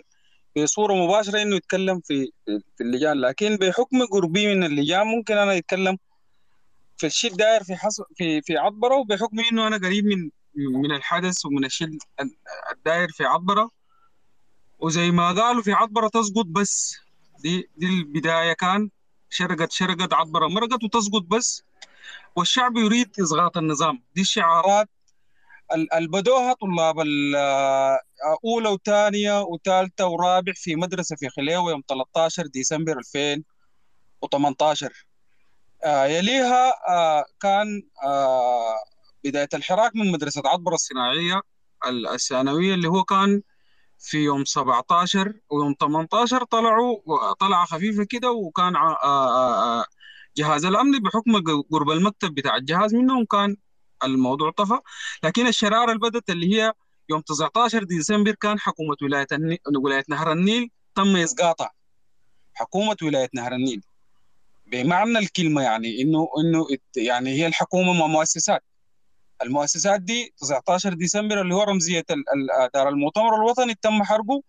من من من قبل ال- ال- الشباب اللي طلعوا مدرسة الصناعية ومدرسة الخدمات ومدرسة الجديدة ديل هم بداية الشرارة إضافة ل- للجماهير بتاعت مدينة العطبرة بداية الحراك كده إنه دار المؤتمر الوطني آه، اللي هو حرق آه، ب ب اللي هو كان إنه وللأمانة والتاريخ إنه دار المؤتمر الوطني ما اتحرق ببنزين ولا جاز فقط اتحرق ب ب- بوقود بتاع الطيران كان في زول شغال في المطار بدون ذكر اسم إنه يا أخي كان عنده وقود بتاع طيران في بيته وكان جاب كريستالات منه. ودي ال- ال- ال- اللي اجعلت في نفس اليوم ده اتحرق دار المؤتمر الوطني اتحرقت محلية عطبرة اتحرقت آه، دار النغابة بتاعت آه، عمال الولاية آه، اتحرق قسم عطبرة الأوسط اتحرق قسم شرطة حي المطار. اللي هي دي مؤسسات الدولة ال- ال- ال- اللي بتقوم عليها الدولة اتحرقت. فبدأ الحراك من 19 ديسمبر بعد آه، آه، آه، الشرارة قامت في عطبرة. بدأت مجموعة من الشباب كان متحركة في عطبرة. آه، يعني ما ما هي مش لجان مقاومة بالمعنى الحرفي كده. المهم شباب طلعوا كان تأمين عالي جدا في, في للأمانة في ناس ما بيعرفوا بعض يعني. الناس دي اشتغلت شغل آه، مؤسس على أساس إنه يا أخي ال ال ال ال ال يستمروا في في حراكهم اللي بيعملوا فيه ده ضد النظام ده ضد نظام عمر البشير. الله لا عادهم هو الحركه الإسلامية. وال وال وال ويعني نسبة الإسلاميين في في ولاية نهر النيل أو الخساره اللي خسرتها حكومه حكومة السودان في إنه يا أخي تمكن لنفسها في في نهر النيل وفي عطبرة بالتحديد. كان يعني عطبره دي فيها إسلاميين كثيرين شديد شديد بحكم إنه عطبره مشهورة بإنه يا أخي عطبره دي بلد الشيوعيين. أي زول بيقول لك عطبره بلد الشيوعيين. فكان لابد إنه يتمكنوا في نفسهم آه، في مدينة عطبره وفي في عموم الولاية. ف آه، عطبره آه، في يوم 19 حركت دار المؤتمر الوطني مؤسسات الدولة وال- وال- وال- والحكم بالنسبة لنا في نهر النيل سقط. آه، يوم آه، 20 ديسمبر كان في حراك. يوم 21 اللي هو سقط الشهيد ماكور في في مدينة بربر. أول شهيد في الثورة السودانية وسقط آه طارق أحمد علي عبد الجليل في في في يوم 21 ديسمبر. هنا الحراك زاد زيادة آه آه يعني ال يعني للأمانة إنه الولايات هي هي اللي أجعلت الثورة يعني. ده حق محفوظ لها والناس لازم تعرف الحتة دي. فبدات المقاومة للحاجة دي عن طريق ال ال ال الكوادر جزء من كوادر الأحزاب ومعظمهم مستغلين يعني. بدأ الحراك في إنه يا أخي الناس دي بدأت تتحرك في, في الأيام دي قام هيئة العمليات إنه حكومة المركز رسلت من شندي وفي نفس اليوم ده كان الرصاص انتهى والبومبان انتهى قام جهاز المخابرات جاب من شندي آه، مجموعة من الذخيره وتاتشر وكده وجابوه و- و- وكان الجماهير يعني الناس كلها شافت شافت الحاجة اللي حصلت في عبرة. بدأ الحراك المقاومة بدأت في إنه يا أخي تكونت آه، مجموعة من الشباب بتامين عالي جدا جدا بإنه بدوا يحرقوا اللساتي في الأحياء. الحاجة دي كان مرهقة جدا لجهاز المخابرات ومرهقة جدا لهيئة العمليات. بزمن محدد في الأحياء في في في في كل حي في عطبرة في زمن محدد بيطلع زول بيحرق ليستك في زمن محدد بتطلع التاتشرات بتجي تطفي الليستك وترجع تاني. الكلام ده كان زي ما بقولوا آه آه الحاجة دي كان للصباح بتكون شغالة كده. بعديها الناس بدأت تتنظم تتنظم حبة حبة. اتعمل شباب 19 ديسمبر اللي هو شباب 19 دي- ديسمبر دي لما توقعت ميثاق الحرية والتغيير كان هم أول ناس وقعوا على الحاجة دي وبدأوا في شغل اللجان اللي هو آه لجان ال- الخدمات ولجان التغيير والخدمات وال- ولجان المقاومة. بدأت الحاجة دي آه اتعمل مؤتمر اقتصادي آه في في في في كلية التربية جامعة وادي النيل. للجان لجان التغيير وال- والخدمات آه وبمساعدة لجان المقاومة اللي هي ما ما ما في فرق بين شديد كده بين لجان التغيير والخدمات. واتعملت الحاجة دي وبدأت الناس في إنه آه شغالة في تنسيق بين الأحياء تكونت لجان الأحياء على مستوى مدينة عطبره كلها. اللجان دي كان فيها تنسيق عالي بيناتها عالي عبيد جدا جدا. لو لو تقدر آه. تصلح لنا الصوت شوية معلش في تقطيع في الصوت. لو بتقدر تصلح لنا الصوت شوية يكون كويس. فأنا بدي فرصة لزول تاني وبكمل لكم يعني ل... ل... بديكم المختصر المفيد عن الشيء الداير في في المدينة من اللجان ومن الشغل. لكن إذا الناس سامعه صوتي في إنه آه، آه، زيارة حمدوك لعبر 21 أبريل كان كان في رفض لها من لجان مقاومة. عبره رئاسه الدكتور عبد الله حمدوك كان عندهم رأي واضح في إنه سنتين ما قادرين يحققوا العدالة الانتقالية ما قادرين يجيبوا حق الشهداء ما قادرين. فكان في تصدي للحاجة دي لزيارة حمدوك ف آه، آه، الشيء الحاصل حاليا إنه اللجان اتعملت لجان مقاومه عطبرة عملت آه، غرفة مشتركة لمناهضة انقلاب 25 أكتوبر. اللي هي الغرفة دي حاليا الشغاله بتنظم في الشارع الغرفة دي مكونة من منظمات المجتمع المدني من النغابات من آه، الأجسام المهنية كلها بتنسيق كامل في إنه آه، شغالين هسه على مستوى الشارع على مستوى ال ال الناس بدأت ترجع. يعني زمان الاختلافات اللي كان بين اللجان الحاجة الطبيعي إنه في اختلاف بين اللجان فلان ولجان فلان وفي فلان وفي فلان وإنت كادر حزب الحاجة دي تماما اتلاشت. فالناس بقت بدأت تأسس لحياتها. مجموعة من آه، في شباب من التنسيقية شغالين على أرض الواقع إنه يا أخي آه، على مستوى لجان الأحياء آه، آه، بدوا في شغل مؤسس جدا جدا شغل محصور شغل شغل بتاع إحصاء تماما يعني يعني دقيقة جدا جدا بالنسبة للجان المقاومة. الناس ال- ال- ال- ما منضمين للجان المقاومة بيقوا ينضموا للجان المقاومة. يعني مش لجان المقاومة مقتصرة على الشباب بس وكوادر الحزاب. لا لا في ناس أعمارهم فوق ال 50 سنة. قاعدين في لجان المقاومة. ال- النغابات بدات بدأت تخش في شراكة. حاليا هسه مع لجان المقاومة مع مع باقي الأجسام المهنية ومنظمة المجتمع المدني. الناس دي شغالين أسي شغل مناهضة للإنقلاب. اللي هو المناهضة حتجي من نحن لو من الأجسام المهنية دي يعني ال- ال- ال- ال- حاليا الشغالات في المؤسسه الأجسام المهنية دي كلها الناس بتحاول إنه تقعد مع بعض تشوف الحاجة اللي ممكن نحن نق- نقدر نعملها يقدروا يعملوها لجان المقاومة مع الأجسام دي كلها شنو؟ لمناهضة الإنقلاب ده.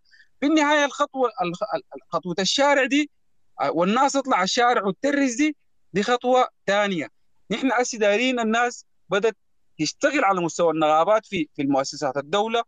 آه، آه، شغل تحتي وشغل فوقي وشغالين بصورة منتظمة. وعندنا أقرب مثال عمال السكة. حديد يعني شغاله شغل منظم تماما. باقي النغابات الأطباء في في الولاية والصيادلة. وعموما تجمع المهنيين برضو شغال نشاط كويس جدا جدا. فالشباب ده شغالين إن شاء الله. والإنقلاب ده لو ما سقط بكرة أو بعد بكرة نحن صابرين له 10 سنة. لحد ما يسقطوا العساكر ديل ويجينا حكم مدني ديمقراطي إن شاء الله. فشكرا لكم للفرصة دي. وأنا بدي آه، الفرصة لناس ثانية. لو في أسئلة أنا ما عندي مشكلة. آه، بجاوب عليها إن شاء الله. السلام عليكم. آه كل الشكر لك. وطبعا يعني رمزية حركة المؤتمر مبنى المؤتمر الوطني في عطبرة. يعني لا يخفى على الجميع إنه أدت الناس انطباع كسرت. أول حاجة هيبة النظام اللي كانت يعني موجودة فينا وورت كده ببساطة أدت رسالة. الناس بتشوف الصورة بتاعة المبنى محروق. جاتها رسالة تلقائية إنه بنقدر نعمل كده نستطيع أن نفعلها يعني. بنقدر نسقطهم. يعني كانت رمزيتها عظيمة جدا يعني بغض النظر عن التفاصيل الموضوع حصل كيف لكن شكرا نورتنا بها آه، أشكركم جدا. مبدئيا أخذنا أخواننا الجولة الأولى سمعنا من كل اللجان. حأسأل سؤال وعايز الجميع المتحدثين معي يجاوبوا عليه. وبس يا ريت يا أخواننا بإيجاز في دقيقتين عشان معاي كم هائل من الأسئلة. فقدري ما نجاوب بسرعة قدري ما بندي فرصة أكثر الاصوات تتسمع يعني. وبعد كده إن شاء الله حيكون معنا فقرة أخيرة مداخلات إذا استطعنا. الوقت بيسرقنا سريع جدا والجلسة معكم جميلة. طيب بس قبل ما أتوجه للسؤال اللي حنجاوب عليه كلنا آه، انضموا لنا حاليا لجنة الأطباء المركزية. فلجنة أطباء السودان المركزية نسمع منكم مساحة حرة. آه، يا ريت ما تتعدى ثلاثة دقائق. بعد كده ناخذ الجولة بتاعت ال- الأسئلة وتفضل لجنة أطباء السودان. السلام عليكم. الرحمة والخلود لشهدائنا الكرام. عاجل الشفاء للمصابين إن شاء الله وإن شاء الله نلاقي كل المفقودين قريب بإذن الله. أنا ما حطول عليكم وبعد الكلام العظيم اللي قالوا كل الشباب ديل ما في حاجة بتتقال صراحة. يعني أنا فخورة أشد الفخر بشباب السودان آه، منصورين بإذن الله. لجنة أطباء السودان آه، جزء من سلسلة من من كل التضحيات اللي قدمتها قدموها الأطباء آه، يعني خلال كل تاريخ السودان الحديث. اللجنة كانت يعني حتى الآن آخر حلقة في السلسلة دي وما حتجيب هنا آه، على سيرة البناء القاعدي اللي كانوا بيتكلموا عليه الشباب. إن شاء الله قريب قريب يعني نشوف نقابة منتخبة كل الناس. والجدير بالذكر إنه لجنة أطباء السودان. طبعا ما براها. إحنا جزء من المكتب الموحد آه، لأطباء السودان. حقيقة كل الناس اللي اتكلمت عندها تاريخ عظيم. ما بيقل عن تاريخ اللجنة في حاجة. آم، إحنا في لجنة أطباء السودان مستعدين نقدم أي حاجة ممكن نقدمها سواء للجان أو للتنسيقيات. وما حطول عليكم أكثر من كده. شاكرة جدا وجودي معاكم. ألف شكر و... يعني آه، أكيد أنتوا طبعا دائما مصدرنا بعد أثناء كل موكب للأسف يعني هو الأخبار اللي بناخدها منكم ما أجمل أخبار دائما لكن أنتوا دائما يعني مصدرنا الموثوق يعني. خليكم معانا يلا بعد كده. الجولة الأولى حسأل سؤال يا جماعة وكل اللجان عايز يعني تدوني جواب زي ما قلت بس موجز قدر الإمكان. ما يخفى عليكم يعني الوضع الحالي يعني قد يكون أشبه بدخلنا في نفق مظلم إلى حد ما. يعني ما في شك كلنا أو خلينا نقول كل أحرار الشعب السوداني لو عندهم حاجة واحدة يعني معلومة واضحة بالنسبة لهم في المرحلة دي إنه خلونا مع لجان المقاومة. لجان المقاومة هي القائد وهي اللي بتأمر ونحن بننفذ. لكن برضو في يعني حاجة من شكوك بتتسلل للبعض إنه نحن وين؟ ماشيين على وين أهدافنا شنو الحراك الثوري ده حنصل بيه لشنو يعني فالسؤال بإيجاز عايز تدوني رؤيتكم المستقبلية للخروج من الأزمة الحالية إذا جاز إنه أسميها أزمة. فيعني بإيجاز أنتم شايفين إن إحنا كده ماشيين على وين؟ الحراك الثوري العظيم اللي بيحصل ده اللي كلنا بنفتخر به ونفاخر به في العالم كله. حيصل بينا لوين؟ أنتم شايفين الخروج من الأزمة دي كيف؟ طيب عايز أسمع من لجان مقاومة الخرطوم واحد واثنين مبدئيا ونواصل. تفضل آه شكرا على الفرصة. آه حقيقة ححاول في ثلاثة دقائق فقط زي ما قلتوا. آه بس بحاول أول شيء أرحب بكل اللجان دي. فعلا حاجة عظيمة جدا كل اللجان موجودة. آه في الحقيقة آه إحنا بفتكر زي ما الشهداء قالوا إحنا الجيل اللي حندفع دم ال- ال- اللي هو فاتورة ال- ال- الحكم المدني. اللي هو إحنا يعني مؤمنين كلنا بأنه جيلنا ده هو اللي حيحسم موضوع الانقلابات أو اللي حيكسر دائرة الانقلاب والديمقراطية والانقلاب والديمقراطيه وهكذا. فطالما بقت لجان المقاومة هي آه، نقول آه، المحرك آه، والقائد للفترة القادمة أو عندها التأثير الكبير بفتكر إنه اللجان دي من الأول هي المفروض تمر بخطوات منها توسعة المشاركة تكون معبره عن فعلا عن تعبير حقيقي عن كل أهل المنطقة اللي هي بتتطلب توعية آه، أهل المنطقة بأهمية المشاركة في في لجان المقاومة بأنه هي دي حاجة آه، يعني لمستقبل البلد، ثاني حاجة بناء القواعد ذاتها وتمثيلهم بانتخابات جديدة عشان نقوي فعلا إنه يكون الناس اللي بيتحدثوا باسم اللجان دي يكونوا حقيقيين آه، بيمثلوا على الناس ال- المقاومة، وثالث حاجة اللي هي الميثاق اللي هو بينسق بين كل ال- اللجان آه، بتاعت المقاومة.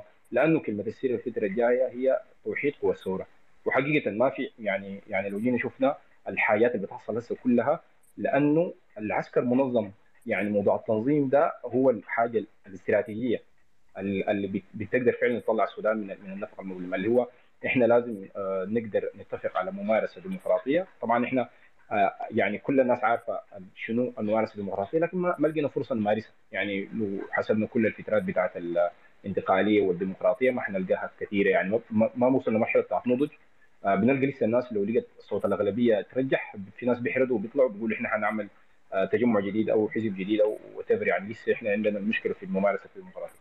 آه، أفتكر إنه ال- ال- السودان هسه حاليا في في في ال- ال- الحاجة الجوهريه اللي هي ال- الوجهة زي سؤالك اللي بتحركنا لقدام البوصلة اللي هي اللي هي بتكون في إنه كيف يحكم السودان. اللي هي دي نفسها اللي بتخلينا نقول في البناء القاعدي وليه هسه العسكر عمل انقلاب وليه حصل كده وليه حصل كده. ودي بتتطلب فعلا آه، إنه آه، نقدر نفهم حيثيات الموضوع الحاصل حوالينا إنه آه، في آه، لجان مقاومة في آه، نقابات في في آه، في آه، ممكن نقول آه، آه، محاور خارجية كثيرة بتدفع عندها مراكز دراسات استراتيجية بتحاول تضع خريطة للسودان. آه، السودان نعرف كلنا أهميته في المنطقة كلنا عارفين عشان كده آه، ما كلام بتاع إنه آه، أي زول بيدعي إنه آه، فعلا عليه تكالب كبير. هو حقيقة آه، في الفترة اللي فاتت فهمنا إنه آه، فعلا هو موضوع كل الانظر العالم على السودان وعليه عليه آه، يعني آه، تخطيط كثير قاعد يمر. بالنسبة لنا لازم إحنا نكون بالمقابل آه، متنظمين كلنا كشعب عشان نقدر آه، نكسر الدائرة. أحاول آه، ما أطيل عليكم. شكرا. طيب حتوجه للجنة الأطباء آه نفس السؤال يعني. آه تفضل معك المايك طيب عشان آه، نتكلم باختصار ونكون واضحين. ال- اللجنة خطها ما معزول عن بقية الأطباء. إحنا فعليا ما بنقدر نقرر ما لم نسأل آه، قواعدنا ونجاوب عليها. الأكيد إنه آه، اللجنة ماشية في خط الشارع في خط لجان المقاومة في نفس الإصرار والعزيمة لكن آه، البلانز دي ما بتتخطى بفرد أو فردين. آه، أنتوا كلكم عارفين إنه اللجنة في تشبيك عظيم مع المكتب الموحد وفي جسمين تاني في المكتب الموحد ده غير إنه اللجنة بشكل عام اتعودت إنه بتسأل القواعد. يعني حوريكم الت- التصور بتاع شكل اللجنة في في شكلها المثالي. لجنة أطباء السودان المركزية عندها نواة تقريبا في أغلب المستشفيات في الولايات والعاصمة. النواة دي بيكون أكثر من فرد في نفس المستشفى. فلنفرض إنه مثلا آه، فرد في كل قسم أو في كل ديبارتمنت الزول ده هو اللي بيكون بيستصحب آراء الناس أو الأطباء في القسم ده. بتترفع بالطريقة دي. الحاجة دي أحيانا كثيرة بتاخد زمن لكن هي دي نفس الطريقة طبعا اللي بنتبعها في الرصد وفي الحصر وكده. آه، لكن بتدي قراءات صحيحة وبتضمن إنه آه، عضويتك وجمعيتك معك. فأنا حقيقة ما بقدر أديكم بلان واضحة وثابتة هسي. ما لم نستصحب معنا رأي القواعد ورأي آه، النقابة والأخصائيين اللي هم شركائنا في المكتب الموحد.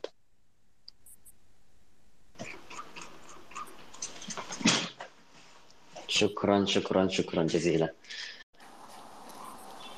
ها، ممكن آخذ فرصة؟ آه منو معليش؟ أنا ما ظاهر لي. أنت آه، من داس؟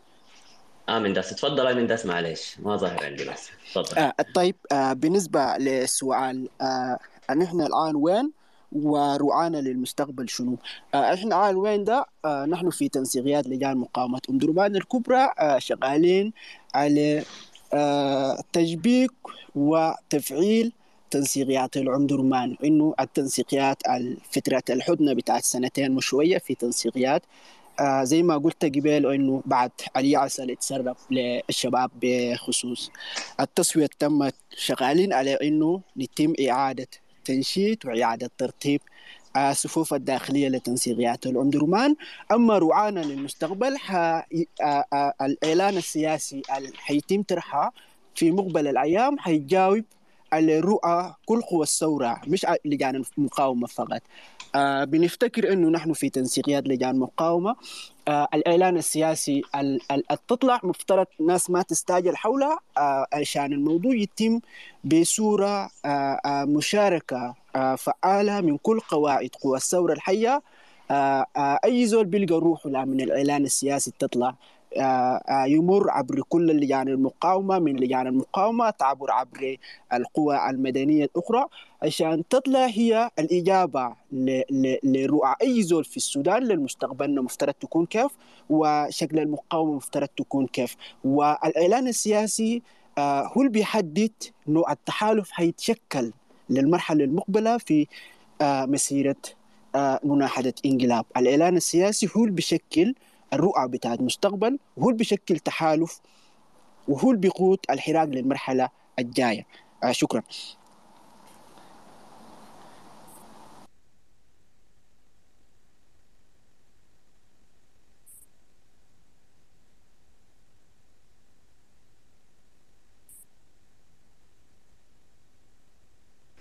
آه شكرا أخ منداس على المداخلة.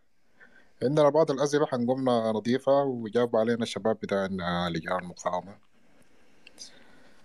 طيب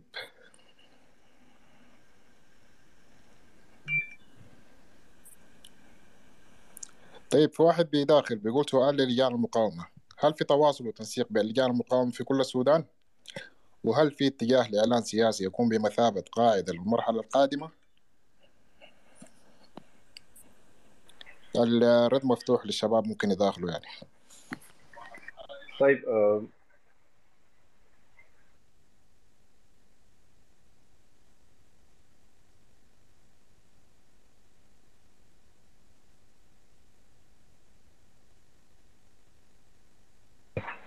آه، طيب آه، آه، نحن في لجنة المقاومة خرطوم واحد اثنين. آه، طبعا ال- الحاجة دي بدأت بدري آه، اللي هي عندنا تنسيق تنسيقية التنسيقيات.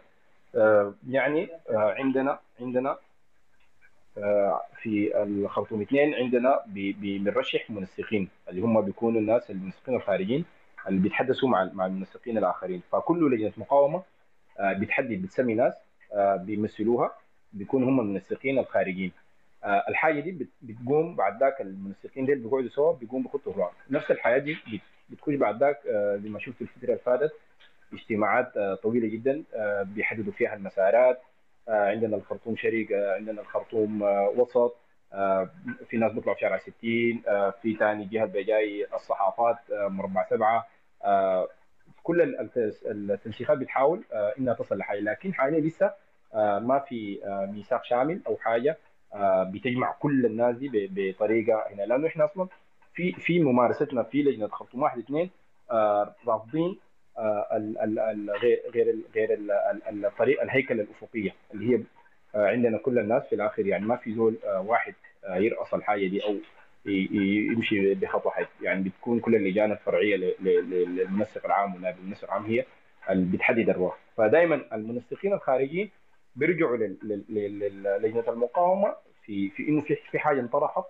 من التنسيقيات الأخرى أو من اللجان المقاومه الأخرى رأيكم فيها شنو نمشي لقدام لكن فعلا محتاجين الفترة الجاية إنه نوحد ال- الحاجة دي بطريقة يعني بميثاق أو حاجة ممكن تكون آه، شاملة لكل ال- التنسيق. طبعا آه، ال- ال- المقترحات الموجودة حاليا بعد بناء القاعدة اللي هي الميثاق السياسي آه، هو عبارة عن مقترحات آه، لسه ما ما خرج بشكل نهائي آه، وصلنا آه، إحنا لازم آه، يعني يكون في في آه، زي ما قلنا قبل إنه يكون التمثيل حقيقي من من من ال- اللجان ولجان المقاومه عشان في الآخر من تبقى في حاجة زي دي آه، يقولوا يعني أهل المنطقة فعلا يقولوا ده اللي بيعبروا عننا آه، ودي اللي هي المشكلة ال- ال- ال- بتحل المشكلة السائدة في السودان اللي هي عقلية الناقد إنه أي مواطن دائما رافض للحاجة الموجودة رافض ليه عملوها كده وليه عملوها كده يعني كل الحكومات الجديده دائما عندها معارضة دائما حيكون في معارضة لأنه آه، الزول ما لقى روحه أو ما حس إنه الحاجة دي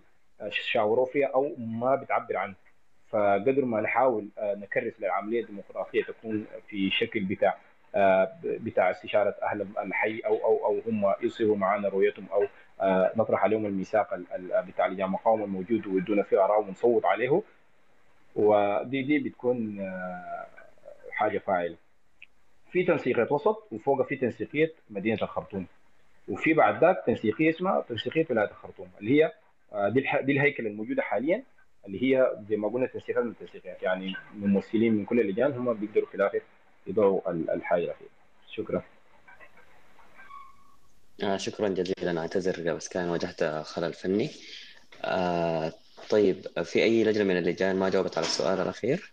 آه تجمع سنار قبل ما كنا قادرين نسمعك لو سمعنا. آه هيا مرحب. آه سامعكم مرحبا أنا آه هعيد طيب. اتفضل آه، سمعت السؤال صح؟ آه السؤال ما سمعته قبل كان في مشكلة في الشبكة. آه طيب ولا يهمك. بس كان سألنا سؤال بس عن رؤيتكم المستقبلية للخروج من الأزمة الحالية. تفضل. آه. آه طيب. آه بالنسبة للرؤية الحالية بتاعت الخروج من الأزمة آه هو في الفترة الحالية دي طبعا ما بعد البناء القاعدي آه إنه ده شغالين فيه هو الموضوع ده هو مبني على على على جهتين. عندنا شغل داخل حيكون داخل آه داخل ولاية سينار وهو ده هو الشغل بتاع ال- البناء القاعدي لأنه إحنا بنتكلم عن آه سبع محليات زي ما ذكرت لك قبل و... و... وولايه سينار يعني هي ولاية كبيرة يعني يعني هي يمكن هي أكبر يعني حرفيا كده هي أكبر من ولاية الجزيرة ف... فمحتاجين إنه نشتغل في في في في الشغل بتاع البناء القاعدي ده. وفعلا هو ده, ده, الشكل الجاري إنه آه، كونا جسم منفصل على أساس إنه هو يمشي يقيم الورش ويمشي يدارك ال ال ال ال ال ال البناء القاعدي ده في ويطرح على باقي المحليات على أساس إنه يكون في تنسيق داخلي. و و ونقدر نضع تصور حتى ل- ل- لدرجة إنه الشكل بتاع إدارة إدارة الولاية في حد ذاته. ده بما يخص الشكل الداخلي. أما التنسيق في في في الشكل في الشكل الخارجي محتاجين في الفترة الجاية دي آه، آه، محتاجين لتنسيق مع باقي مع باقي المحليات مع باقي الولايات قصدي. مع باقي الولايات في في الشكل النهائي اللي إحنا يمكن نصل به لحلول الأزمة. حنطرح الرؤية بتاعتنا لكن محتاجين نوزن ما بين ال ال ال ال الشكلين ديل. آه، الفكرة الأولى إنه حيكون في بناء بناء قاعدي داخل داخل المحليات وبناء قاعدي داخل الأحياء في حد و- والبناء القاعدي ده نحن يعني مستصحبين معانا فيه هو كل الأجسام ال- ال- المهنية اللي قاعدة هنا كتجمع شابسين آه هو تجمع المهنيين ولجان الأطباء وحتى المحامين وكل الأجسام النقابية اللي هي موجودة في في سنار. هي حت حت حتكون جزء من من الرؤية ال- ال- ال- ال- ال- اللي حيطرحها حتطرحها التنسيقية في في في الفترة الجاية دي. وفي الفترة الحالية دي هو جاري الترتيب لل- للأشكال له والش- والشغل هو ماشي ب ب- ب- ب- يعني ماشي يمكن نقول بتراتبية جيدة نوعا ما. وبعد ذاك بعد ما يكون يعني تكتمل الرؤية الكاملة المحلية ممكن بعد ذاك آه للشكل العام ال- ال- السياسي نعمل تنسيق بعد ذاك مع باقي مع باقي الولايات كلها ونشوف ال ال الناس آه هون وصلوا لشنو. لكن في الفترة الحالية ده نحن مركزين على موضوع الورش وعلى موضوع التأهيل وعلى موضوع البناء القاعدي في حد ذاته. في الأحياء وفي كل المحليات على أساس إنه الرؤية المحتاجين لها في الفترة الجاية نحن محتاجين أو أو أو متجهين لإنه نحن نوضع شكل كامل لإدارة ولاية سنار شكل كامل. دي ما ما بعد ال ال ال الإسقاط طبعا بتاع بتاع البرهان وال- و- و- و- وحميده التعميس العسكري ده. فحنجهز ال- ال- ال- الجسم أول وحنجهز الشكل الإداري الأول ال- ال- ال- حنتفق عليه كلنا وده حيكون هو الهدف بتاعنا. لأنه نحن يعني يعني آه التجربة الوحيدة اللي استفدنا منها إنه محتاجين نجهز للشكل اللي حيحكمنا والشكل. يعني أنا بتكلم عن الأشخاص أنا بتكلم عن عن الهيكل ذاته وبتكلم عن الأهداف والمشاريع في حد ذاتها وبالتأكيد ده حيكون هو مستصحب معه الحراك الثوري والحراك إلى ان إلى أن تتم الرؤية اللي حنتفق عليها وحنضع في الأيام الجاية دي آه، في الغريب في الغريب العاجل إن شاء الله. طيب أنا ممكن ناخذ فرصة؟ اتفضل. طيب آه أنا قبل شوية كنت حاولت آخذ فرصة بس آه شكله كان في إشكالية واتعالجت آه الآن. كويس. أنا بس عايز أرجع أعلق على حاجة أنت ذكرتها في الكلام. كنت بتتكلم عن إنه نحن وين وهل نحن ماشيين على نفق مظلم ولجان المقاومة هي القيادة هي اللي بتقول للناس أمشي يمين أمشي شمال. في حاجة أنا حابب اكد عليها وأنوه الناس لها والناس ما ما تنجر وراها. آه الثورة السودانية دي نحن بشكل واضح ممكن نصنفها من أعظم الثورات في العالم. آه، من آه، من المشاركة فيها وبدت من وين ووصلت وين والأحداث المتالية والمتسارعة فيها. كويس. آه، نحن عندنا كان أغلاط آه، يجب الاعتراف بها. آه، في المرة الأولى الناس خلت الحرية والتغيير في شكل هياكلة آه، باعتبار إنها هي قيادة للثورة. قوى الحرية والتغيير بشكل واضح أثبتت فشلها في إدارة المرحلة. بعد كده جينا لتجمع المهنيين كقائد للحراك الثوري وهو البوصلة وأمشي يمين أمشي شمال آه الناس قاعدة تمشي. برضه طلع تجمع المهنيين فيه إشكاليات وحصل فيه آه انقسام آه ولحد الآن تجمع المهنيين بشكل واضح ما قادر يطلع بأدواره الحقيقية في إنه يكون جماعة بتاع الضغط على أساس إنه ينجز النقابات المهنية والعمالية بتاعته. بعد كده مشينا لحمدوك وإنه حمدوك والله هو القائد وهو الشخص اللي بتتمثل فيه المدنيه السودانية. فالناس ما ترمي آمال على أشخاص أو على مكونات. آه الثورة دي زي ما الناس قدرت آه في فترة الحراك الأول إنها هي تنجزها ما أنجزها فرد ما أنجزتها مؤسسة بالعكس أنجزها كل الشعب السوداني. فالمطلوب الآن مش تسمية قيادة بعينها المطلوب الآن إنه آه كل القوى اللي انجزت الثورة دي بشكل واضح يكون في تكاتف ويكون في تكامل في الأدوار. يعني إذا الناس بتفتكر إنه لجان المقاومة عندها قدرة على إدارة الدولة السودانية فأنا بقول والله يا أخي الحاجة دي مستحيلة. لجان المقاومة ما حتقدر براها تعمل الحاجات دي كلها. الدولة السودانية دي محتاجة لاكثر من جسم محتاجة لاكثر من آه فئة محتاجة لاكثر من تصور على أساس الناس تقدر آه تديرها. دي النقطة الأولى. النقطة الثانية اللي بنتكلم عنها إنه نحن الآن ما في نفق مظلم. نحن الآن في معركة مؤجلة. المعركة دي بشكل واضح كان حيجي اليوم ونوصل لها ونحن فعليا جاهزين لها الشارع السوداني جاهز من قبل 21 أكتوبر ومتوقع إنه يحصل انقلاب في السودان. نحن كنا في حالة بتاعت استعداد كل الناس مستعدين لانقلاب عسكري. حتى لما الانقلاب العسكري حصل يوم 25 أنا ما أفتكر إنه الناس كانت مصدومة لأنه كل المؤشرات كل المشاهد اللي كانت حاصلة في المشهد السوداني السياسي السوداني من قفل الشرق لظهور العصابات وتزعة طويلة للخلايا النايمة للمشاكل الغبلية دي كلها كانت مؤشرات من المكون العسكري بيحاول يخنق به الدولة السودانية دي على أساس الناس ترجع تاني للمربع بتاع الشمولية وبتاع الاستبداد وحكم العسكر. بشكل واضح الشعب السوداني تاني ما حيقبل بأي حكم عسكري داخل هذه الدولة السودانية. غير كذا نحن بفتكر إنه نحن صراعنا في الفترة الجاية مش مع المكون العسكري براو. نحن صراعنا مع تركيبة الدولة السودانية من الاستعمار. الدولة دي فيها إشكاليات فيها علل فيها مشاكل كبيرة. نحن التاريخ آه ما حضرناه لكن الآن نحن قادرين نقرأ تاريخنا قادرين نعرف تاريخنا قادرين نصنف المشاكل الحاصلة.